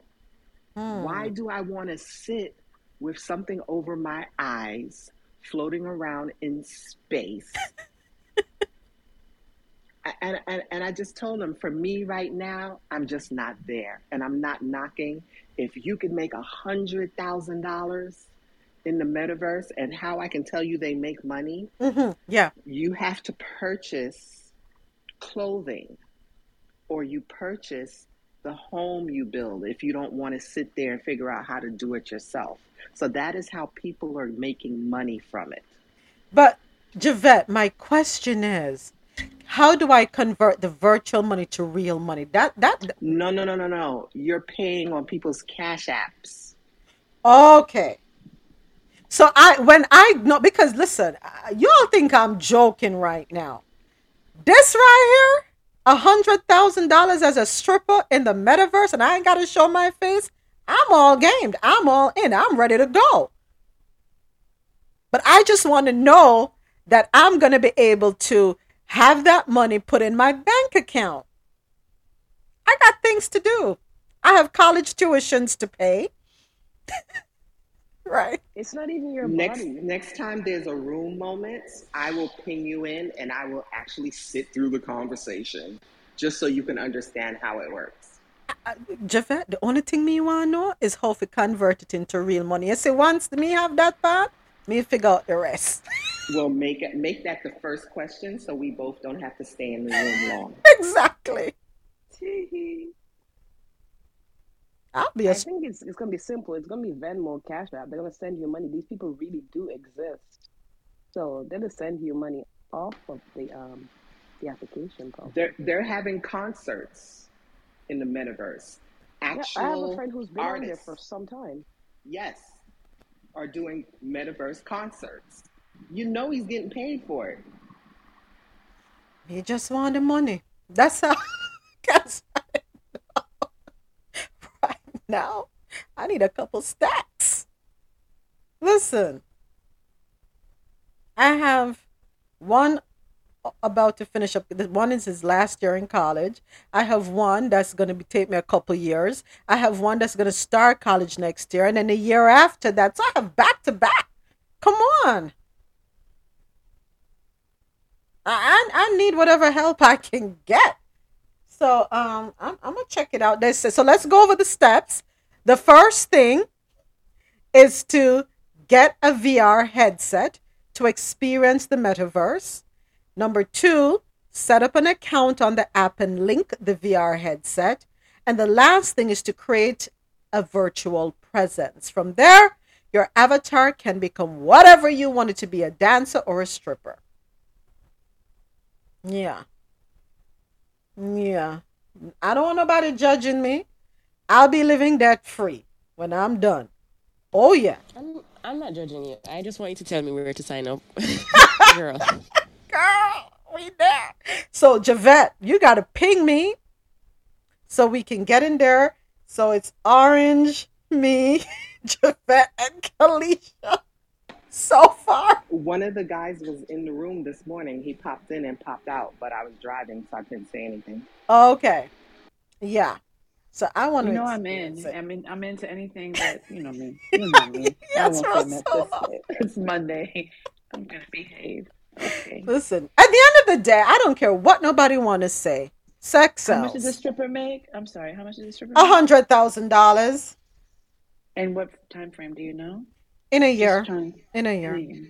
But I guess, you know, that's it doesn't, what it you put in is what you get, right? So I can make it an eight hour a day job.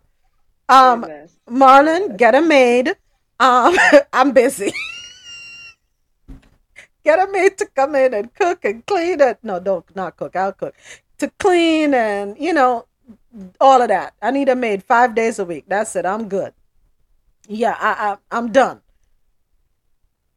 Cause I want to be making a hundred thousand a month. That's what I'm aiming for. And I ain't gotta show my face. This show there. Yes. You have to do this show or something like it here. All you have to do, you're you're a different person. That's all it is. It's an avatar. We need to move. We should move Days After Dark there. Ugh. um, I thought about getting one of those headsets from my husband as a gift for Christmas last year, and he was like, "Nah, don't need it. I think he's too busy." But buy the headset. Just go looking for it. Find a good one. I'm curious now. On the market now. Yeah. You They're see about, what makes me tick? three hundred to five hundred dollars. I need help. The things that make me get interested. Because I was scared of the metaverse all. I'm not going to lie, right? Very hesitant, but yeah. Mm-hmm. You see, and in my mind, as I, I've said it before, if I were in my twenties, I would be a stripper. And ain't no shame in my game. I don't care. I, I rate strippers to be, they're fit. Fit as a fiddle to do the things they do. Mm-hmm. I said strip, not sleep with anybody. Get it right. Don't get it twisted. Yeah, that part. But um, so I'm I'm gonna check it out. We we gonna look into this thing. Javette, please oh, ping me.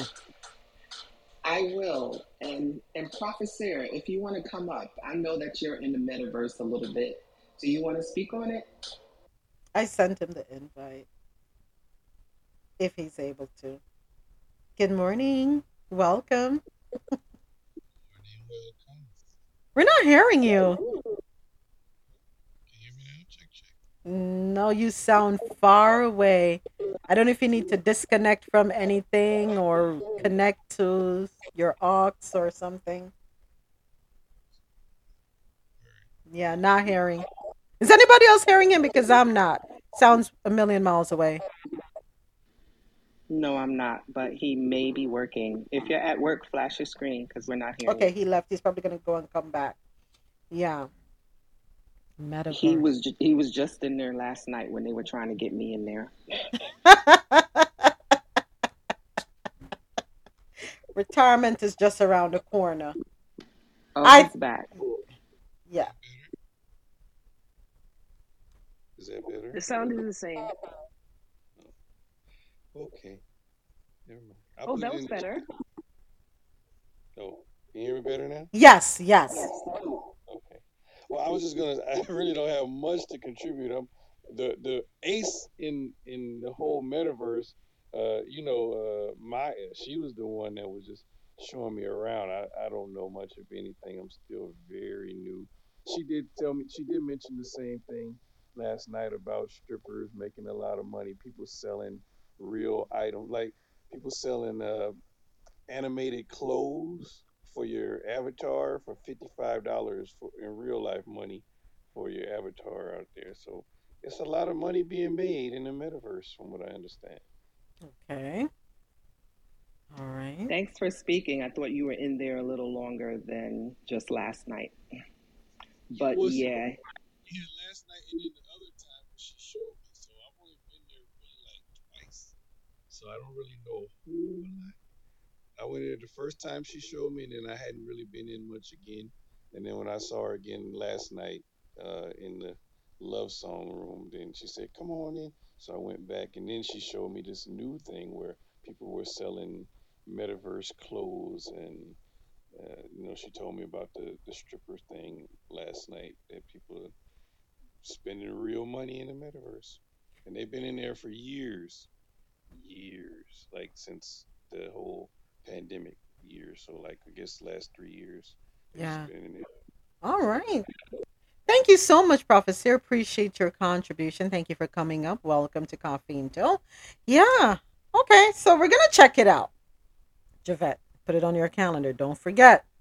If you don't see me on Clubhouse, just shoot me a text. I'll, I'll show up. All right. Listen, a girl got to get her coins, right? I'm staring down. Retirement is just around the corner, and I plan to retire very soon, right? I, I don't want to be working until I'm sixty, sixty-five. No, I plan to retire real early. And, very and early. Here's the, and here's the thing. If you still wanted to be a stripper, you can do it in the metaverse because they're really not looking at your body. It's like really cartoon-looking characters. Mm-hmm. Wow. So the better you make your character, maybe the more money you'll make. Oh, oh yes. I get on the metaverse. Oh, honestly, because now I need to go figure this out. Kalisha, makes you question why you spend so many years in school. Yeah, like seriously, I'm going over there. Where is your portal or something? How do I get? We go, we're gonna figure it out, Kalisha. So we, yes, so we're gonna figure I'm this out together right now. Yes, I'm, please. I'm not going with me. I'll I'll see if I can get the people that are in there daily to come on. Um, ah, one day, yeah, I'll, I'll text them and see. I'm so serious. Ping me because yeah, oh. yeah, I'm ready. This, this, this, this may be my breakthrough moment. It was not snowing, y'all. For a minute, Kalisha. So. When my dad was alive, I told him once. I said, you know something? If I was a couple years younger, I would have just turned a stripper. He was like, ah, my dear, I feel you. I know what you mean. Because. And it's not, here's these, a lot of money goes through these girls' hands. They just waste the money. They waste the money. I just want to go over there. I'm not even asking for a hundred grand. Like, if I can shake my bottom through a, an anime character for fifty thousand for the year, nobody can talk to me again. We got you, Tasha. I don't know. Is it Tasha? I have a Facebook account, so promise me, Orange. I have a Facebook account. Oh, so you have. Right so now. Do you have to have a Facebook account to be a part of the meta world? I don't think so. I really don't. Okay, because that's one of the questions. Orange has that question. Yes, because I can't. I can't be a stripper in the meta world and H R in the real world. That won't work. That's not going to work for me. They don't have to know your name. Yeah, you're a totally different person. I already, everything is ready. Name, I know what I'm gonna wear. I know what I'm, I know. It, just let's figure it out. Let's just figure it out. I'm and honestly, right we better. So you honestly, honestly, you better figure it out before the I R S decides how they're gonna get money from these That's people. Because right true, now girl. It's just Venmo and Cash App. Well, you know what? Let's do this real quick. Stop talking and start acting. I'm not playing. It, y'all laughing. Y'all, y'all think it's a joke. Everybody's it's laughing. Not that this might become my new job.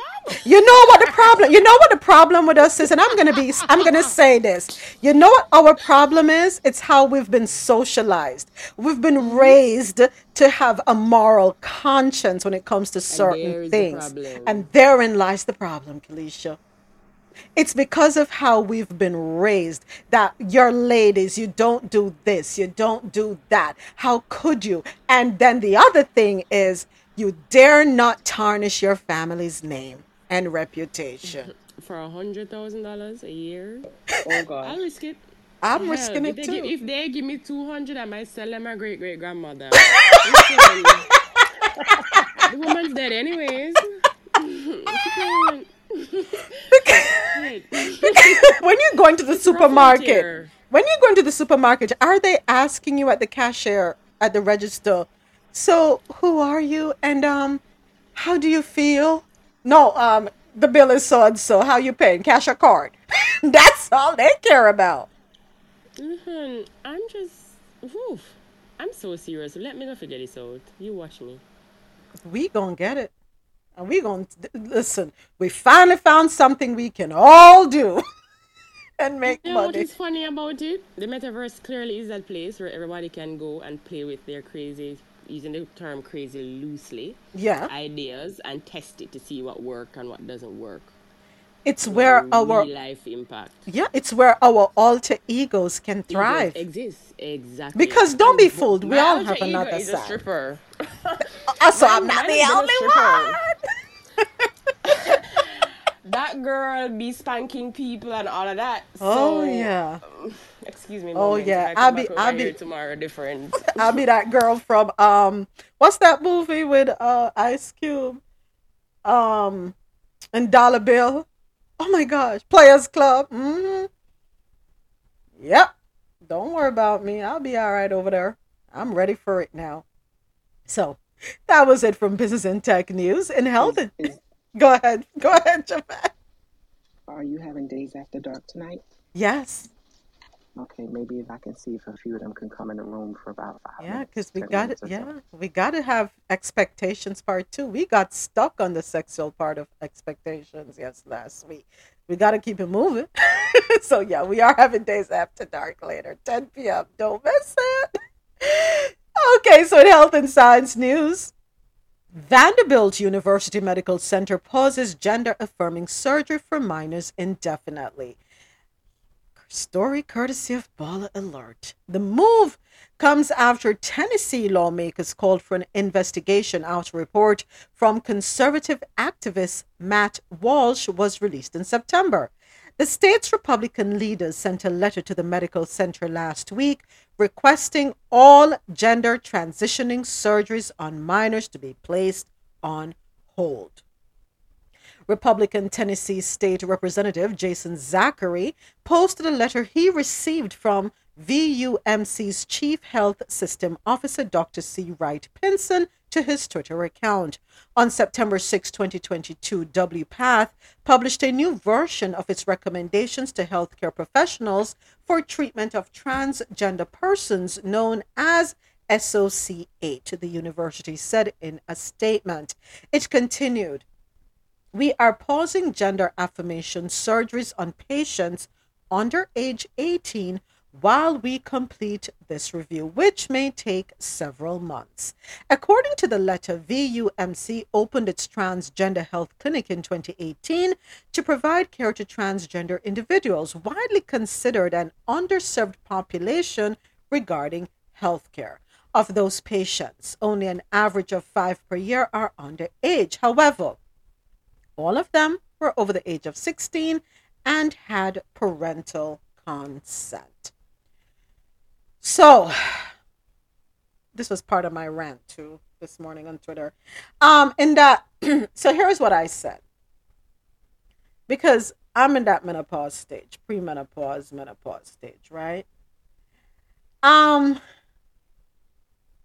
but before I even say that, yesterday, I'm scrolling through TikTok and I came across this beautiful, beautiful human being.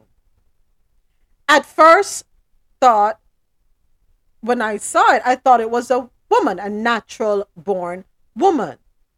No ifs, ands, or buts about it. And then I listened to what she was saying, because I turned the volume up, because sometimes I'm scrolling and I don't have the volume all the way up, and I'm like, turn it, let me hear what she's talking about. And she says, I'm, the, you know, as a transgender, so I'm like, oh my gosh. So I took it over to Marlon. I'm like, Marlon, this is a man. And he was shaking his head. He was like, damn, damn, damn. What's going to happen in the future? So I have a question.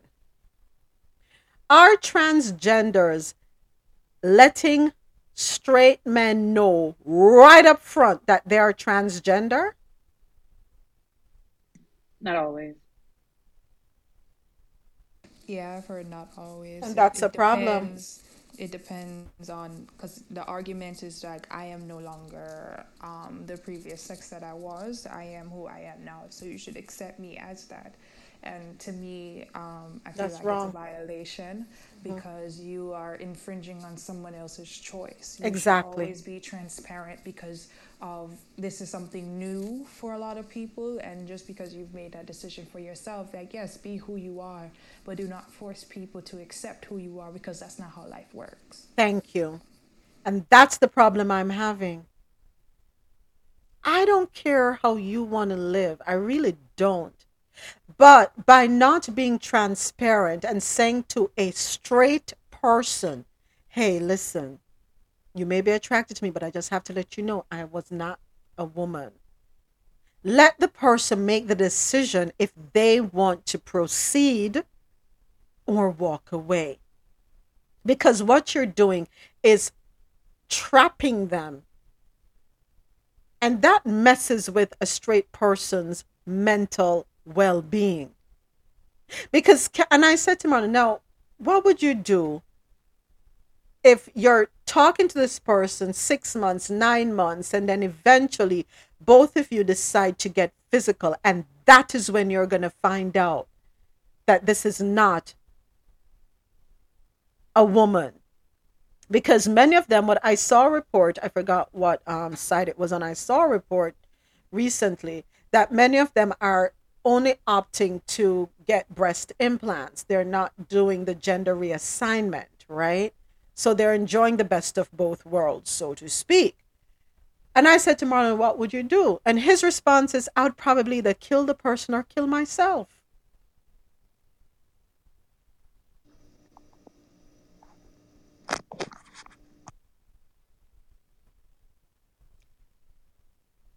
Is that where we want to be? And then it's, to me, it's it lacks honesty and integrity, because if you are comfortable in being who you are, um, there's no reason you should hide that part of you. Like, there are people who will love you just as you are. Exactly. Some people do not care.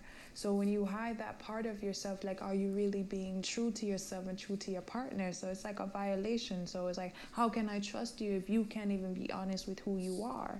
You should be proud that if you genuinely feel that you were born in the wrong body, you should be proud that you have resources to be who you are now. It's not about anybody else's belief system. It doesn't matter how you feel about them. It's like, they need to find safety in being themselves. Facts. And the only way you will find that is being your most authentic self, and that's telling the truth. No one has to agree with that. There so, are plenty of people that are single in this world that may never find a partner. You have to find comfort in that first, because how dare you try to be with someone else and you're not safe in yourself. That's, it's not fair. And let me ask you this, Nostra.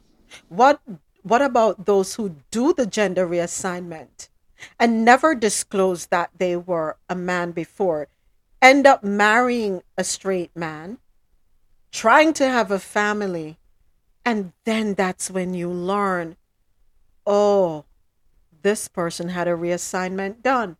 Is that fair? And now when the person retaliates, you're going to say, oh my gosh, they're so cruel. No, you were cruel. To me, it's deception, as I said. Um, it's, it's, um, I feel like the safest place you can be in this world is with your creator, with yourself, and with your partner. And if you if you feel like you can't do that with your partner, like, that's the issue. And that's something within yourself. Like, be proud of, you know, having the freedom to do it now. Like, in the past you weren't able to, but now you can. Yeah. And it's like you're taking someone else's right away from their own personal choice because you feel insecure in yourself. That's not fair, because now you're going to have this person questioning everything about who they've opened up their heart to, and it's not you. This yeah. is that's not who they opened up their heart to. That you are not who you say you were. And it's like, yes, the fear comes in, but that's where you have to face your false evidence appearing real um, in jeopardy because you wanted to make somebody else's choice. It's, that's not right. And I don't care how anybody else feels on that, and I stand firm on it. It's just not right. I agree. To take that um, right away from someone. This is someone you plan to spend the rest of your life with, and you can't tell them that. Yeah. I agree. the deception. Be honest about who you are, because believe you me, it is better to be alone in honesty than be with someone in deception. Exactly. It's just like, you can't want someone else to join your chaos if you can't even stand in your own storm. Yeah. Thank you so much, Nostri. Uh, Fabian, I know you were trying to say something. Go right ahead.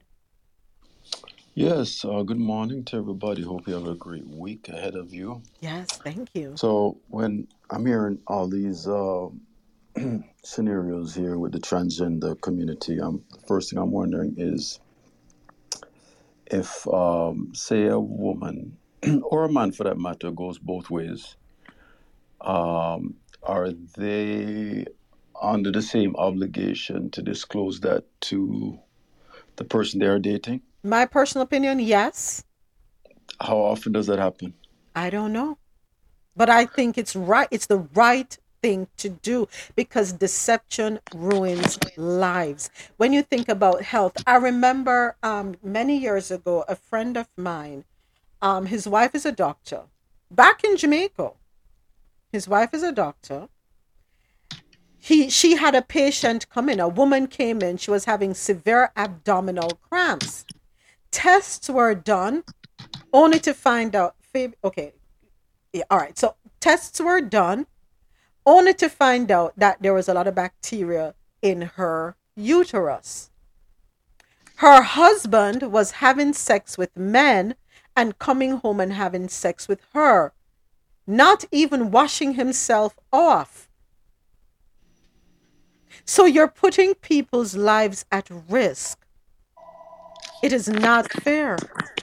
Disclose who you are truthfully. If, and you have women who love that sort of thing, who love the fact that they're men who, who are bi, and you have men who love the fact that their women are bi. You, it happens. But be honest about who you are with your partner. Nobody says you have to have an advertise it to the world, but when it comes to your partner, be honest about who you are, because that deception is going to ruin lives.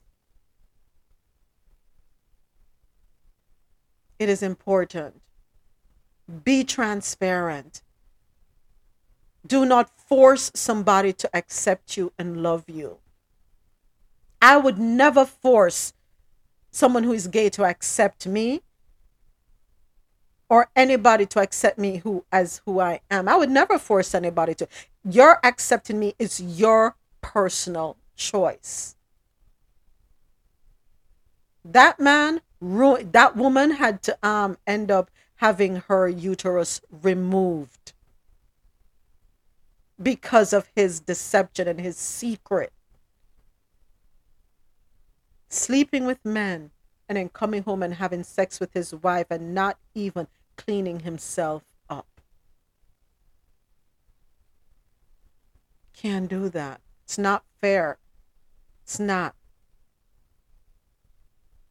That's honestly, that's frightening. That's absolutely frightening.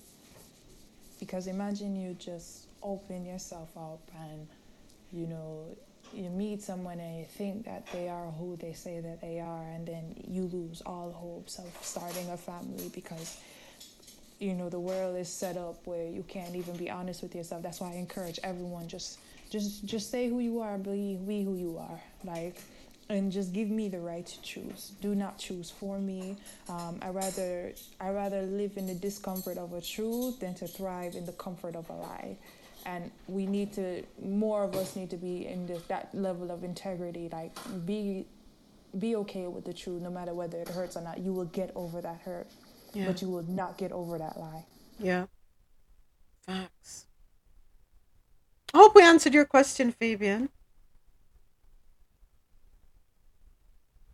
Oh, he fell off. Yeah, it is so important to be honest. Your choices are your choices. Do not force somebody else into your... I would never force anyone into my lifestyle. I'm not doing it.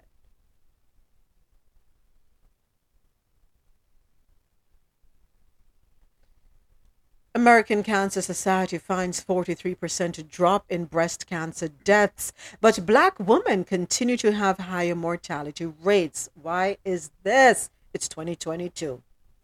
Story courtesy of Baller Alert. American Cancer Society researchers found that black women continue to have a higher mortality rate from breast cancer, although they experience the disease less frequently. According to a study this week published in the C A, um, a cancer journal for clinical clinicians, sorry, the overall death rate decreased by forty-three percent over three decades from nineteen eighty-nine to twenty twenty, resulting in four hundred sixty thousand fewer breast cancer deaths. However, black women had a lower incidence of breast cancer than white women, but their total death rate was forty percent higher once the data was broken down by race. Death rates are declining in black women, just like they are in almost every other group, but we're still seeing the same gap, said Rebecca Siegel, who is Senior Scientific Director of Surveillance Research at the American Cancer Society. The evidence is consistent that black women receive short shrift in the healthcare system at every point of the breast cancer care continuum, from lower quality mammography to delays between the time of diagnosis and the beginning of treatment to poor quality treatment when they are di- diagnosed. The take-home message is that we really need to take a hard look at how we're treating black women differently. This is a shame, but you know something? Why are we alarmed? Have you all seen the video of the pregnant woman who was harassed by a nurse practitioner? It's been all over. I'm going to pin the link at the top for those of us on um, Clubhouse. It's disgraceful, number one, that another that a woman would do this to another woman, number one, regardless of race, color, class, whatever. Despicable that someone, a woman, would do this to another woman. A video of a pregnant woman seemingly harassed by a medical provider is going viral on TikTok. TikTok user J underscore goddess underscore posted a series of her videos to her TikTok account showing that she was harassed by a nurse practitioner trying to obtain a note to take her out of work. The woman named Jillian is seven months pregnant. The video of the conversation has allegedly been removed by the video sharing platform several times. Yes, it has. Because every time I went to look for it, it disappeared, but then it got reposted and reposted. I don't know why they're silencing this woman and silencing those who are advocating for the removal of the nurse practitioner f- from the whole medical field altogether. I don't know why. The video of the um, conversation has allegedly been removed by the video sharing platform several times. It picks up in the middle of the interaction. Jillian explained in videos posted to her account that the nurse practitioner was hostile toward her throughout the examination, and she called the woman a weirdo, justly so. The incident spilled into the waiting room, where the nurse practitioner is heard weirdly questioning her thought process behind getting pregnant. What were you thinking about when you got pregnant? That you were not going to work? The N P asks. I'm just curious because I've had three kids. I worked until the second they were born. So Jillian asked her, do you know how I feel? I want to know your mindset. When you got pregnant, were you, what were you thinking about? The provider presses. And Jillian responded by saying, I was thinking about having a child. I'm confused about where you're going. I'm confused too because you came in here, I did an assessment, and I gave you my best medical advice, and you did not like that. Jillian explains that she has been experiencing pain and wants a note so she can take it easy for the last two months of her pregnancy. The nurse practitioner accuses her of fraud and then approaches her. Jillian puts her arms up in defense while the woman appears to swipe at her with a laptop cover. I saw all of that. The Philly Pregnancy Center responded to the incident with a comment defending the provider. Philly Pregnancy Center. Take note, folks. In this clip, please note that the N P tried to have a conversation with a terribly upset patient. The N P examined the patient, and to her professional opinion, she thought that medically there was no indication for the patient to be excused completely from work. Right or wrong, this is a different discussion. They continued. Do you think healthcare providers are not entitled to a professional opinion, even though it may be against the wish of the patient? The practice explains that the interaction occurred after the patient cursed at the provider and aggressively approached the N P, resulting in her holding up the laptop cover. Lies they be telling. If they would stop removing the damn clips, they would be able to see all the evidence. But I'm glad I saw it. All. We do not deserve this kind of treatment and harassment that we have endured by this patient and her followers on social media and beyond, the practice wrote. We will continue to serve our patients with the same dedication, love, and care. Let me tell you something. Girl, just find another healthcare provider. You don't need to be up in that office. Did anyone else see the videos? All the videos. Did, and then she needs to sue them because that was assault. I don't care what, especially that level of, that statement is annoying because she spoke to the lady and she just kept belittling her. And they do not take black women's pain seriously, and it's really frustrating, and it's not surprising. It's not surprising, but I hope she files a claim against them, especially for the defamation of character letter that was. Let me ask you a question. When you go to the dentist and you say you have a toothache, can the dentist see the toothache? Can the dentist see the toothache? No. No, they cannot. When you go to the doctor and you say your leg is hurting, can they see the pain in your leg? Can they see? Can you see pain? And the answer is no. You cannot see pain. What you see are the effects of the pain. What you hear, but you can't see it. Did you see the part, the clip, um, Nastra, where she said she put her hand up in her and she felt around and there's nothing wrong up there? Yes. Okay. Like, she's like, it's just the way she spoke to her, the tone she used. It was just like, well, I didn't go through that. Okay, and what does that have to do with anything? Exactly. You do not know this woman's prior history. You do not know how she feels about pain. How dare you? Like, that's all I kept thinking. Like, the way she just, everything that she was saying to her, she's like, I'm just looking for a note, advocating for herself. And she, my thing is, like, it's sad that she had to be there by herself. There's yep. no way. Yep. So what the article is saying, she's not going to be reprimanded for her behavior? Because I saw the video. The company is very... defending the nurse. The company is defending the nurse, Dre, and the nurse's actions. Yeah, that, I, I I saw the video, and um, I was disappointed at the nurse behavior. Yeah, as a nurse, you, you, you do your job or whatever. You could feel like, uh, you know, I didn't see anything wrong. But as you said, you can't see people pain, you know. So it the way she talked to the girl was very unprofessional, and she was belittling the girl, is it disrespecting the girl. Literally calling the girl a liar, yeah, or and, and say you want to commit fraud or something like that, and yeah, that was crazy. That and our whole behavior is wrong. Our, and our assaulted her. Yeah, yeah, our whole behavior. She don't deserve to be in the in, in the nursing field, and right. for the company to be for the company to defend her. Yeah, people don't need to to go go around them anymore. The Philly Pregnancy Center. The Philly Pregnancy Center defended the actions of the nurse practitioner for in my eyes, it's assaulting the patient, belittling the patient, reducing the patient.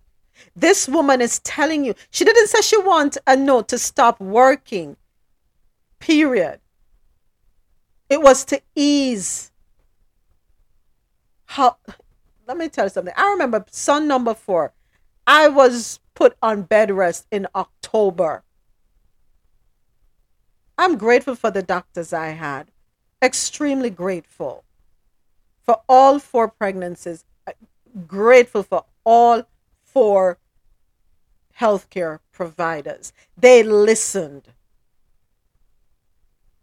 They listened. And one of the questions they would always ask you every time you go in, how are you feeling? How are you feeling? With son number four, I had to get so many injections to stop him from coming early. They listened. And they their number one thing was to take care of patient and child in utero. I guarantee you, if it were somebody else, she would not have treated her this way. Or then again, this is how she treats everybody, because there are some people who are in nursing only for the money and nothing else. There are some nurses, we know travel nurses make way more than stationary nurses. And who to tell? She's probably frustrated. If you're frustrated, leave. Leave. If you cannot give everybody equal care, leave the profession. It is not for you. Or go work somewhere where black people do not exist. I am sick of hearing about the inequality in healthcare. Women, because you started out with one healthcare provider doesn't mean you have to finish with that one. You keep going until you find the one that suits you best. Speak to other women who have told you about the successful pregnancies they were able to have. Speak to other women about the relationships they have with their O B G Y Ns. Seek out those O B G Y Ns, the ones that care. And then this speaks to the insurance companies who limit you to who you can go to, who is in network. And if you go out of network, the cost factor. You should not have to be subjected to less than because you can't afford to go out of network. And okay, you have to stay in network. Keep moving until you find the one that works best for you. You are not obligated to stick with morons. If at all possible, and I know it's easier said than done, it's not always possible, but if your partner can't go with you, if a family member can't go with you, if a close friend can't go with you, I don't know. But try and see if someone can go with you to your appointments and go in with you. And don't worry about the fact that you're going to open up in front of your friend, because when it's time to have a baby, you open up, opening up in front of probably twenty people you've never seen before in your life. And they don't have to sit behind you. They can sit, stand beside you if you don't want them looking up under you. But if you can find somebody to go with you, take someone with you. This is where the village has to come together and support each other. And then you have the nerve to ask the woman why she got pregnant. What were you thinking about when you got pregnant? How dare you? I don't have the right to get pregnant just like you.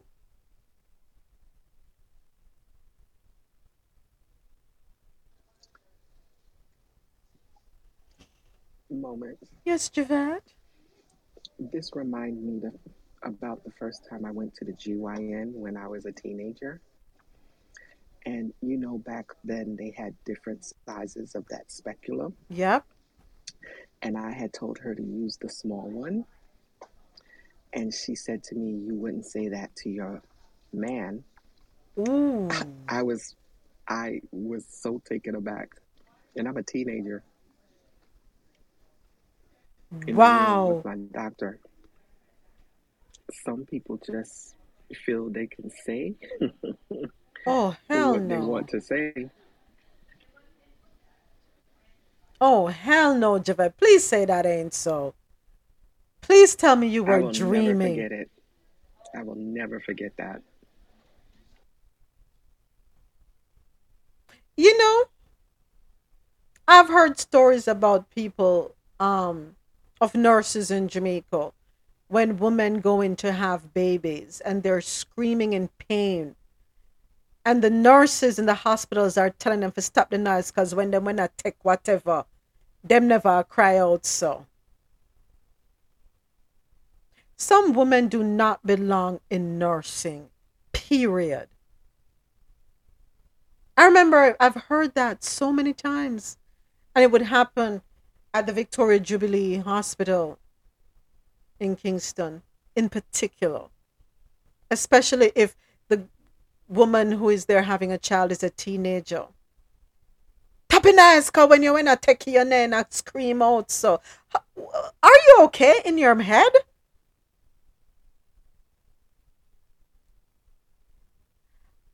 You know, women are harshest on women. It's I'm sad to have to. It, it's sad that I have to say this, but we are the least empathetic and sympathetic when it comes to other women. Why is that so? What is wrong with us? How can we look at another woman and treat her that way?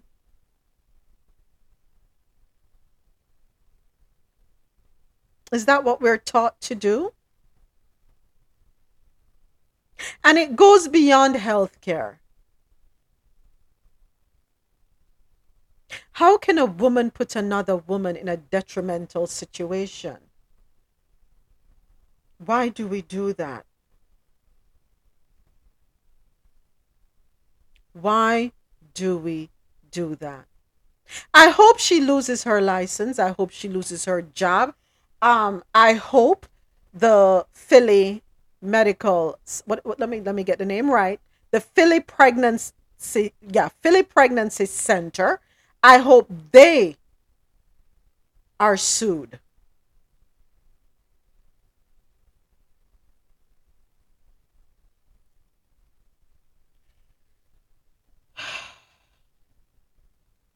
We have to find the right healthcare provider.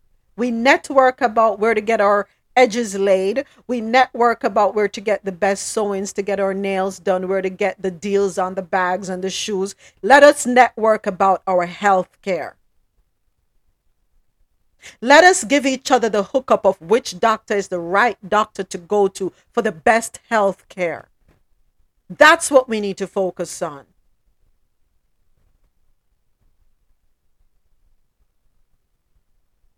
We share information about where to get the best deals and everything else so we can look our flyest.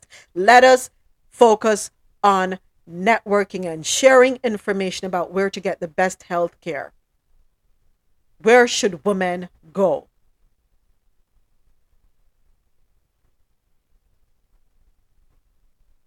Such a shame, twenty twenty-two, and this is how we're treating each other. I'm going to take a quick break. When we return, we have sports news and Caribbean Corner. I know y'all miss me. Who the queen of the dance hall? My girl, we've been through ups and downs. The queen of my heart, the one with the crown. My girl, when the clouds get gray, she sent me an emoji with a smiley face. Sam Simo, who got the keys to my people like my brother Billy Man in the middle of the summer. Slow wine like a dance hall queen and she making me feel forever seventeen. You got the personality I like. Forbidden fruit, I gotta take a bite. Ignore the hype, cause you and I got something special, special. takes. Words cannot express the way I'm feeling. You and I could rule the world. I would do whatever it takes to show you I appreciate it. Thank you to all the listeners logged on to the Quality Music Zone, Q M Z Radio dot com, Jah Kno Radio dot com, and thank you to everyone here with me on Clubhouse, where the conversation happens. I'm Moments With Me, and you're listening to Coffee and Toe World News on the Go every Monday through Friday, nine a.m. to twelve p.m. Eastern, where I read the news and we share our views. Something. Tell me, how you go wine like that?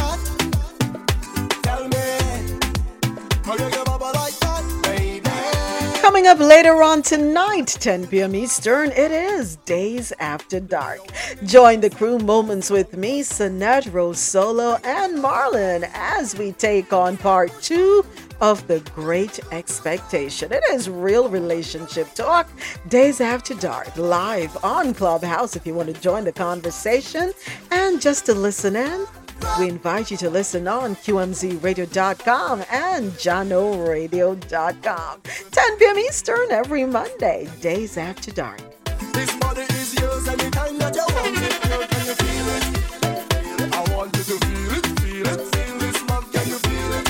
And I tell no lie, I'm gonna work and work all night till you feel it, feel it. So y'all start winding up if you feel it, feel it. I miss a bubble.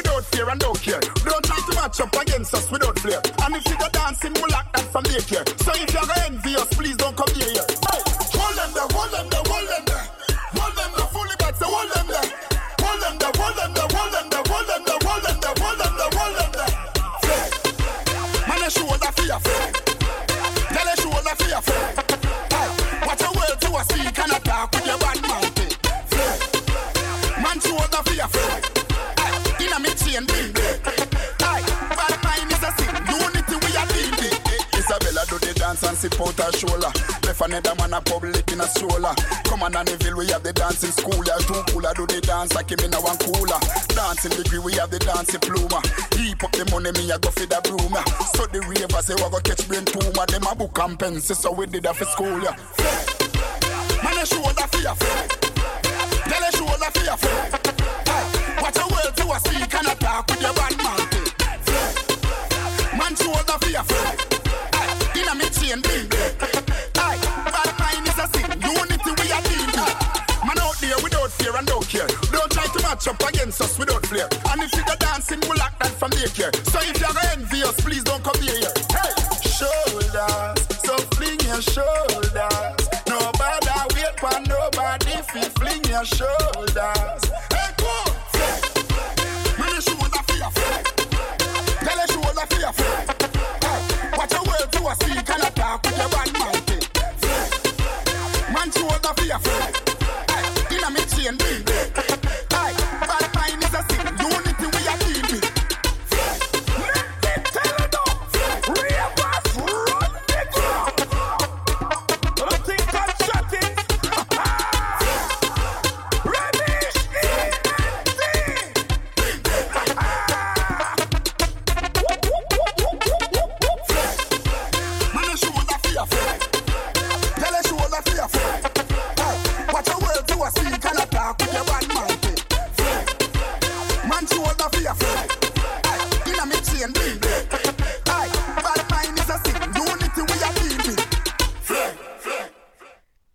is time for sports news. The Jets run past the Dolphins forty to seventeen. Snap twelve game skid versus A F C East. The New York Jets got a big play on defense and then kept running on offense all the way to a blowout win, and against an A F C East rival at that. New York got a safety on Miami's first offensive play when Teddy Bridgewater was forced out of the game, and the Jets ran past the Dolphins forty seventeen yesterday. Michael Carter had a pair of one-yard touchdown runs after big catch-and-run plays by Breece Hall, helping New York stop a twelve game skid against division opponents. Ah, yeah. Listen. Listen, Miami, that's what your asses get for trying to be slick, right? Let this be a lesson to the owners and the coaches of Miami. That crap y'all pulled with Tua was wrong. This is your payback. Karma came through writing. You know what they say. Yep. When's when when when's Miami's next game?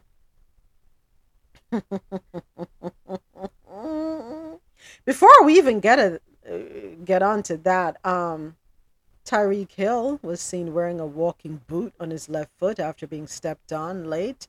Um, Teron Armstead left in the first quarter with a toe injury and did not return. Matt Daniels said Armstead would remain in New York for evaluation. Not looking too cute. Up next, the Dolphins return home next Sunday to host Kirk Cousins and the Minnesota Vikings. How you feeling, Marlon? How you feeling? Your boys losing. Who you blaming for this, Marlon? If you care to speak, or um, you're too depressed to talk. nah, nah, I'm good. Good morning, everyone. No, I'm good. I'm all right. Um... It's their fault, and per- personally, I don't think they're going to win another game um, until they get their stuff together. Uh, I don't know. I I, I thought that, um, what's the name, would have done it. Well, I told, um, or oh, he left, Otto had a, uh, what's the name, the second string quarterback. The Miami guy. Didn't I tell you he ain't going to do nothing? And he got, he got he get out of the game the first hit, too. Mm-hmm. You said and, it. Um, the third string, yeah, he's good, but he need protection, he, and he's young, so they have to. If they don't give him protection to protect him for him to get the, and he has to get the ball out quick. He's he's holding on to the ball too long. Mm-hmm.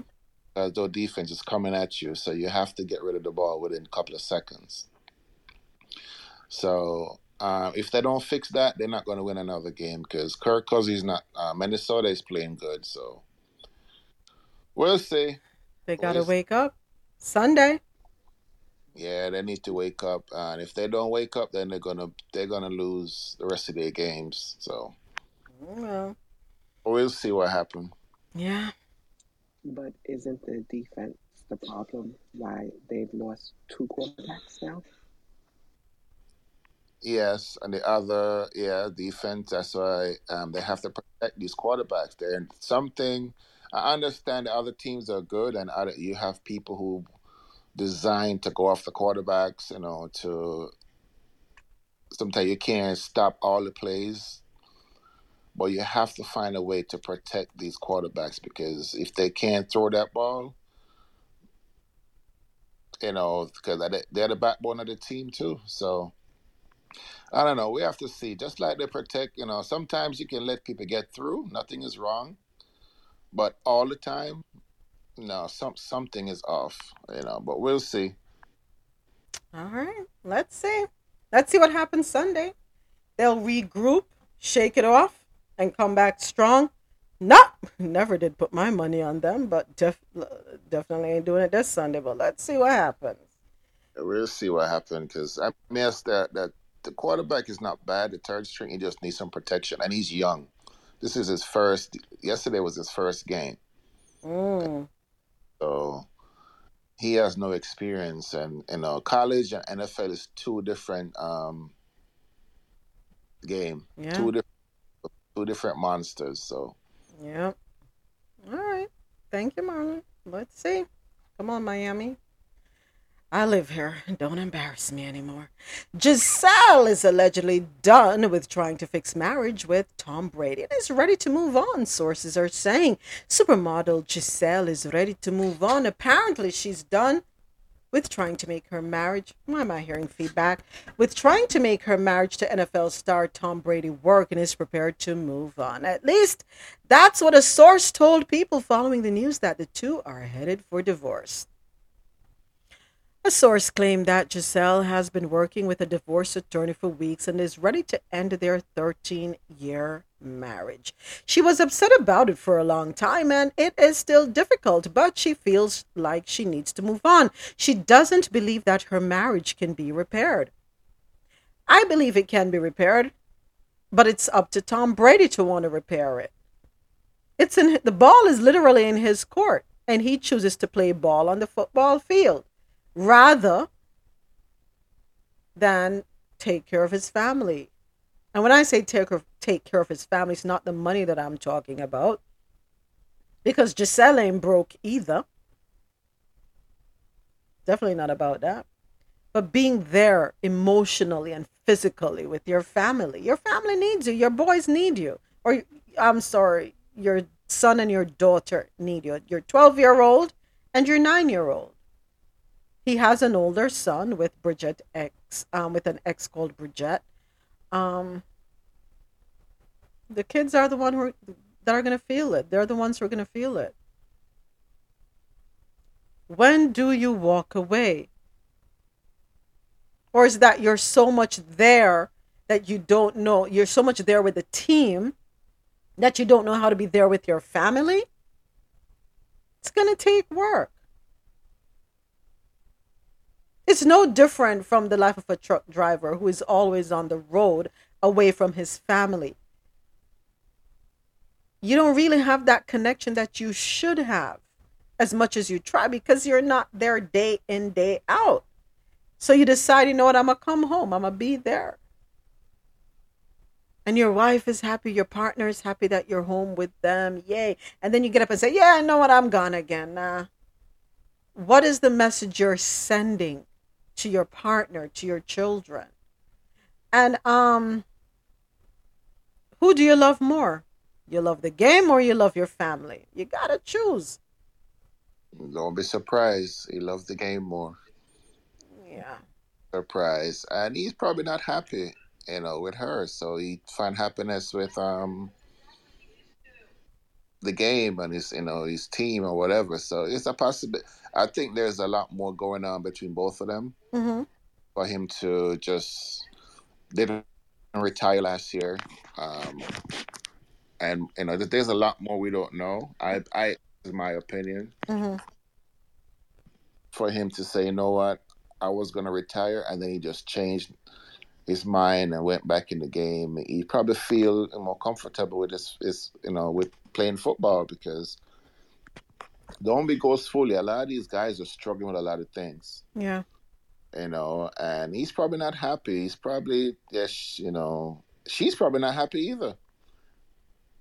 You know, together, sometimes we're trying to force people to stay together, and it's just time for them to go their separate ways and, and you know, grow their kids, you know, the right way. You know, don't be um, child support, whatever. Just do the right thing for the kids. And if you're not happy, you go you, you go your way. That, yeah. That's how I look at it. Yeah. Yeah. All right. Well, they got to figure it out. They have to figure it out. And it is time for Caribbean Corner.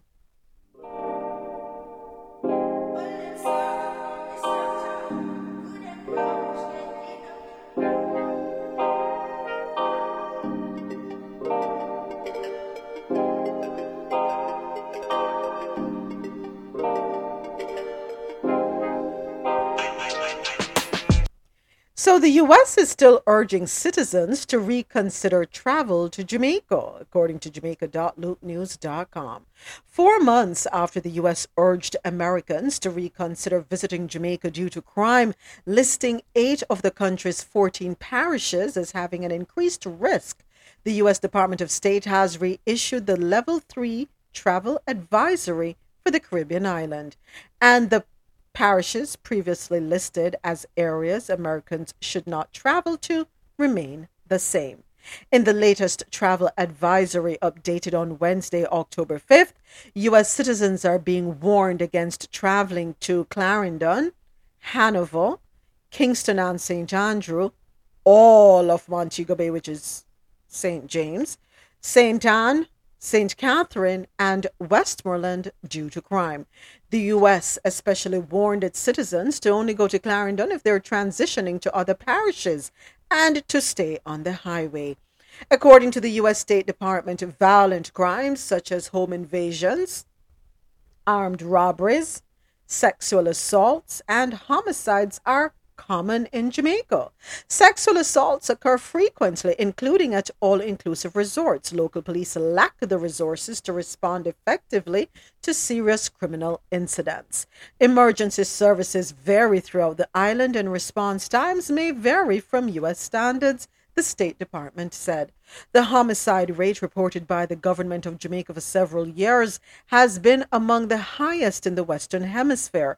It continued, adding that State Department said U S government personnel are prohibited from traveling to several areas here, from using public buses, and from driving outside the prescribed areas of Kingston at night. So travel advisories come in four warning levels, and countries are placed into these categories depending on the risks travelers face when visiting. And let's go over those briefly, quickly, I should say. Level one. Exercise normal precautions, the lowest travel advisory level reserved for the safest countries. Level two, exercise increased caution, issued for countries that are mostly safe with perhaps a few areas of concern travelers should be aware of. And level three, reconsider travel, given for countries where the threat to travelers is so strong that they should reconsider their plans. And level four, do not travel. Countries at this level carry such a strong risk of harm to travelers that they are advised not to visit. Other countries for which level three um, advisories have been issued include Pakistan, Egypt, and Saudi Arabia due to terrorism, and the Democratic Republic of the Congo due to crime and civil unrest. The U S Department of State issued travel advisories for more than one hundred countries this week. My question, is the U S on the list? Is the U S on the list? Because I hope they're on the list for a level three at least too. Because everything that was mentioned about Jamaica, and I'm not saying it's not, it doesn't need to be addressed. That's not what I'm saying. But I just want to know if the U S is on the list at a level three, because everything that you highlighted about Jamaica happens right here in the U S. Home invasions, it happens. Armed robberies, right here. Sexual assaults, oh yeah. Homicides, mm-hmm. They're common here too. Now, this is a call to action for the citizens of the island. And I'm not going to say the government of the island. I'm saying the citizens, everybody from top to bottom. What do you plan to do about this? Because you have to understand that people rely heavily on tourism to be able to look after their, their families. So come on, my citizens of Jamaica, can we do better? Those who are causing us to be put on this list, can we do better? And you realize, I understand that too, but you realize it's all the spots your cruise ship comes in. Yep, yep. So it's as though they want to take away the ability to earn. You know, so we need to do better. Uh, I understand um, what the U S is, you know, they're trying to protect their people from getting hurt because a lot of people, you know, go there and things happen to them and they have to help her fly there. They have to do something, especially down there in Jamaica. And um, crime is everywhere. No matter where you go, it's everywhere. But we can do better because U S is going to protect, try to protect their people no matter what you say, what we say. They're not going to put themselves on the list. Yes, it's bad here, but they, they're going to try to protect a lot of their people who goes to these places they think is dangerous or they feel is dangerous. We as the people who's living in Jamaica need to do something. Because at the end of the day, this is taking money out of your, your pocket, as you said, from your own people. And, you know, we have to find a way to do better so we can have these stories. And carry. Don't don't make ghosts fool you. Yes, a lot of tourists go there and still have a good time and don't even realize what's going on. Mm-hmm. But listen to these things and don't go either because of fear. You know, so I'm not saying everybody get hurt or everything's happened. So a lot of people go there and, and have a good time. Yeah. But listen to these things and, and say, you know what? I'm not going to go. Um, let's go here. Let's go there. You know, it could be a way to push people away from Jamaica as well. But we need to, we have to do better as well. So yeah. Even our own Jamaicans are scared to go home. Yeah, that's a fact. That is a fact. People are scared to go home because they think something going to happen to them. So we have to do better as well. No matter what, we still have to do better. And I can't blame the U S to, to you know, to put stuff out there if they think they're going to arm their citizens down there. So, yeah, get it together. Go ahead, morning, James. Everyone. Good morning, James. Yeah, um, you said you said Mexico is on the list. To what level? What level is Mexico? Oh, Are they at level three also? Hold on, let me go back one second. Let me go back. So on the list of level three, Pakistan, Egypt, Saudi Arabia, Arabia, sorry, and the Democratic Republic of the Congo. Mexico was not mentioned. Yeah, that that's crazy. That is crazy because because if you look at other lists like Canada or England, Mexico is, is there because even we're planning to go to Mexico in February. And last week I heard they killed something like over twenty people. They, they killed a mayor. Yes, in one city. Yep, yeah, that is correct. And, and the thing is, like, every time, you know, I make up my mind, I'm like, okay, we're going to Mexico. This stuff always comes up. So, yeah, that, that list, I don't know. I'm not saying that Jamaica is. And the thing is, you have to look at the not just the the, the, the the crime rate in Jamaica, but the numbers of um, the data in terms of tourists being impacted by it in Jamaica. Mm-hmm. And Jamaica is is not like, there's not like a, a, a drastic number that like, okay, we report that one hundred tourists are murdered in Jamaica per year or whatever. Nothing like that. Like once... In in every couple couple of years, a year incident, mm-hmm. and a lot of the, because like even Canadians who are affected in Jamaica too, I think since I've been here, it's probably about three Canadians were murdered in Jamaica, like in the past ten, twelve years or so, and most of the times they are like Jamaicans returning back home, but Canada still count them as, you know, Canadian citizens, so. Um, but they are Jamaican born and they would go back and they would go in their own community and stuff happened. So the things that happen to tourists in Jamaica is stuff that happen everywhere. Like you, you know, people, people scam you. You go on the road and you try to buy weed or you take a taxi and they rip you off or whatever. Or people might report stuff missing in the hotel, but it's not like tourists are going to Jamaica and getting murdered and raped, you know? So I don't know. Yeah. Oh boy. Um, we have work to do.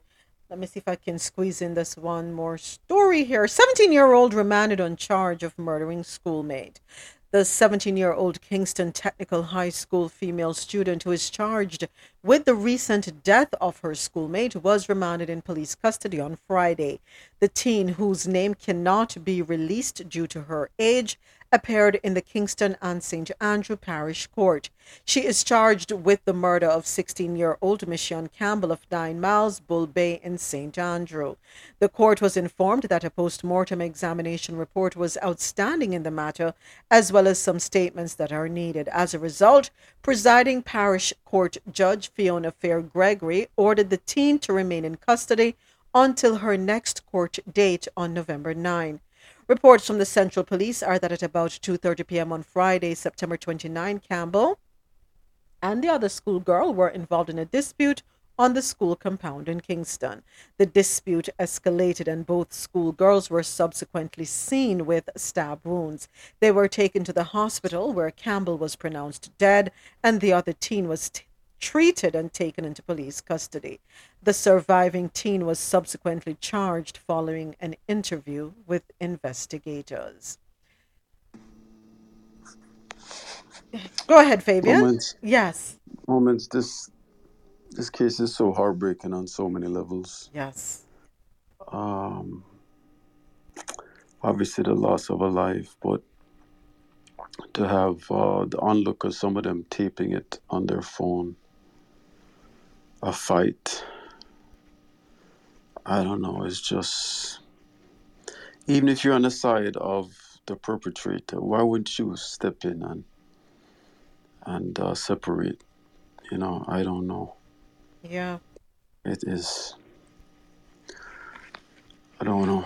That's something I don't think we've seen. I, I'm, this is the first time I've heard of it in Jamaica. I know it's a regular thing up here, but taping, you know, these assaults and murders is a regular something up here, but I don't know. Ah, oh, boy. I mean, you know, it is disheartening. Um, yeah, we can only hope that things, it will be a wake-up call for students in schools that this is not, it's not necessary. And if it's something that's been ongoing, there needs to be a change. You know, let's change the path, all right? So Kanye West's Twitter, Instagram locked over offensive posts. Mm, yeah.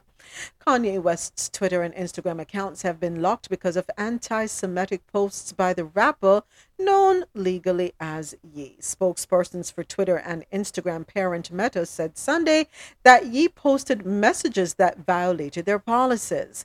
In a tweet sent late Saturday, Ye said he would go DEFCON three on Jewish people, according to Internet Archive records. That's an apparent reference to the U S military readiness condition scale known as DEFCON. In the st- in the same tweet, which was removed by Twitter, he said, "You guys have toyed with me and tried to blackball anyone who ever opposes your agenda." And of course, we know earlier, he was criticized for wearing a White Lives Matter t-shirt to his collection at Paris Fashion Week.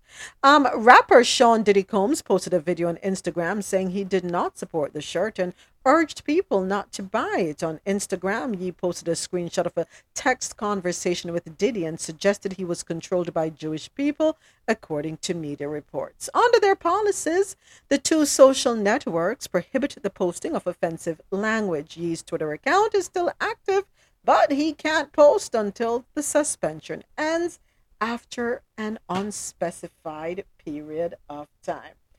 Come on, Kanye, get it together. Get it together.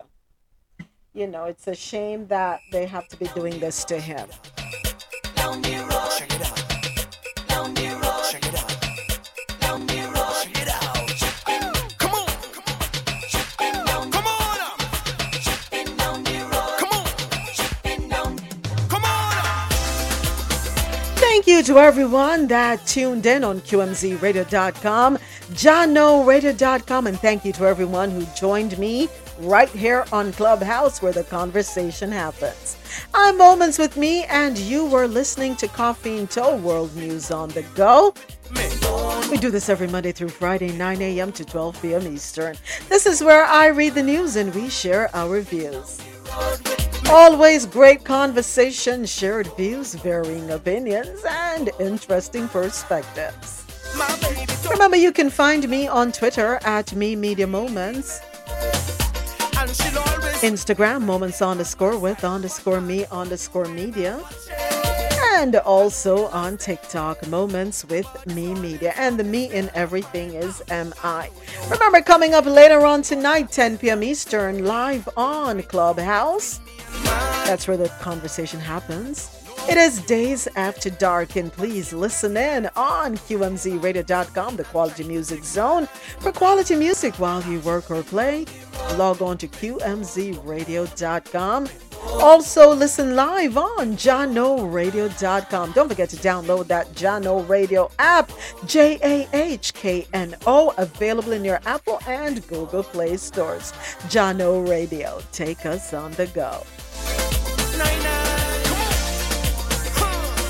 Whatever you do, wherever you go, please be safe. For those of you who are traveling back home from Miami Carnival, please be safe out there. Look forward to seeing you all tomorrow morning, nine a.m. Eastern. Have a wonderful rest of your day. And we'll catch you later on tonight. Don't forget to join the team. Sanat, Rose Solo, and Marlon, along with myself, Moments with Me, as we take on part two of The Great Expectation, Days After Dark, ten p.m. Eastern.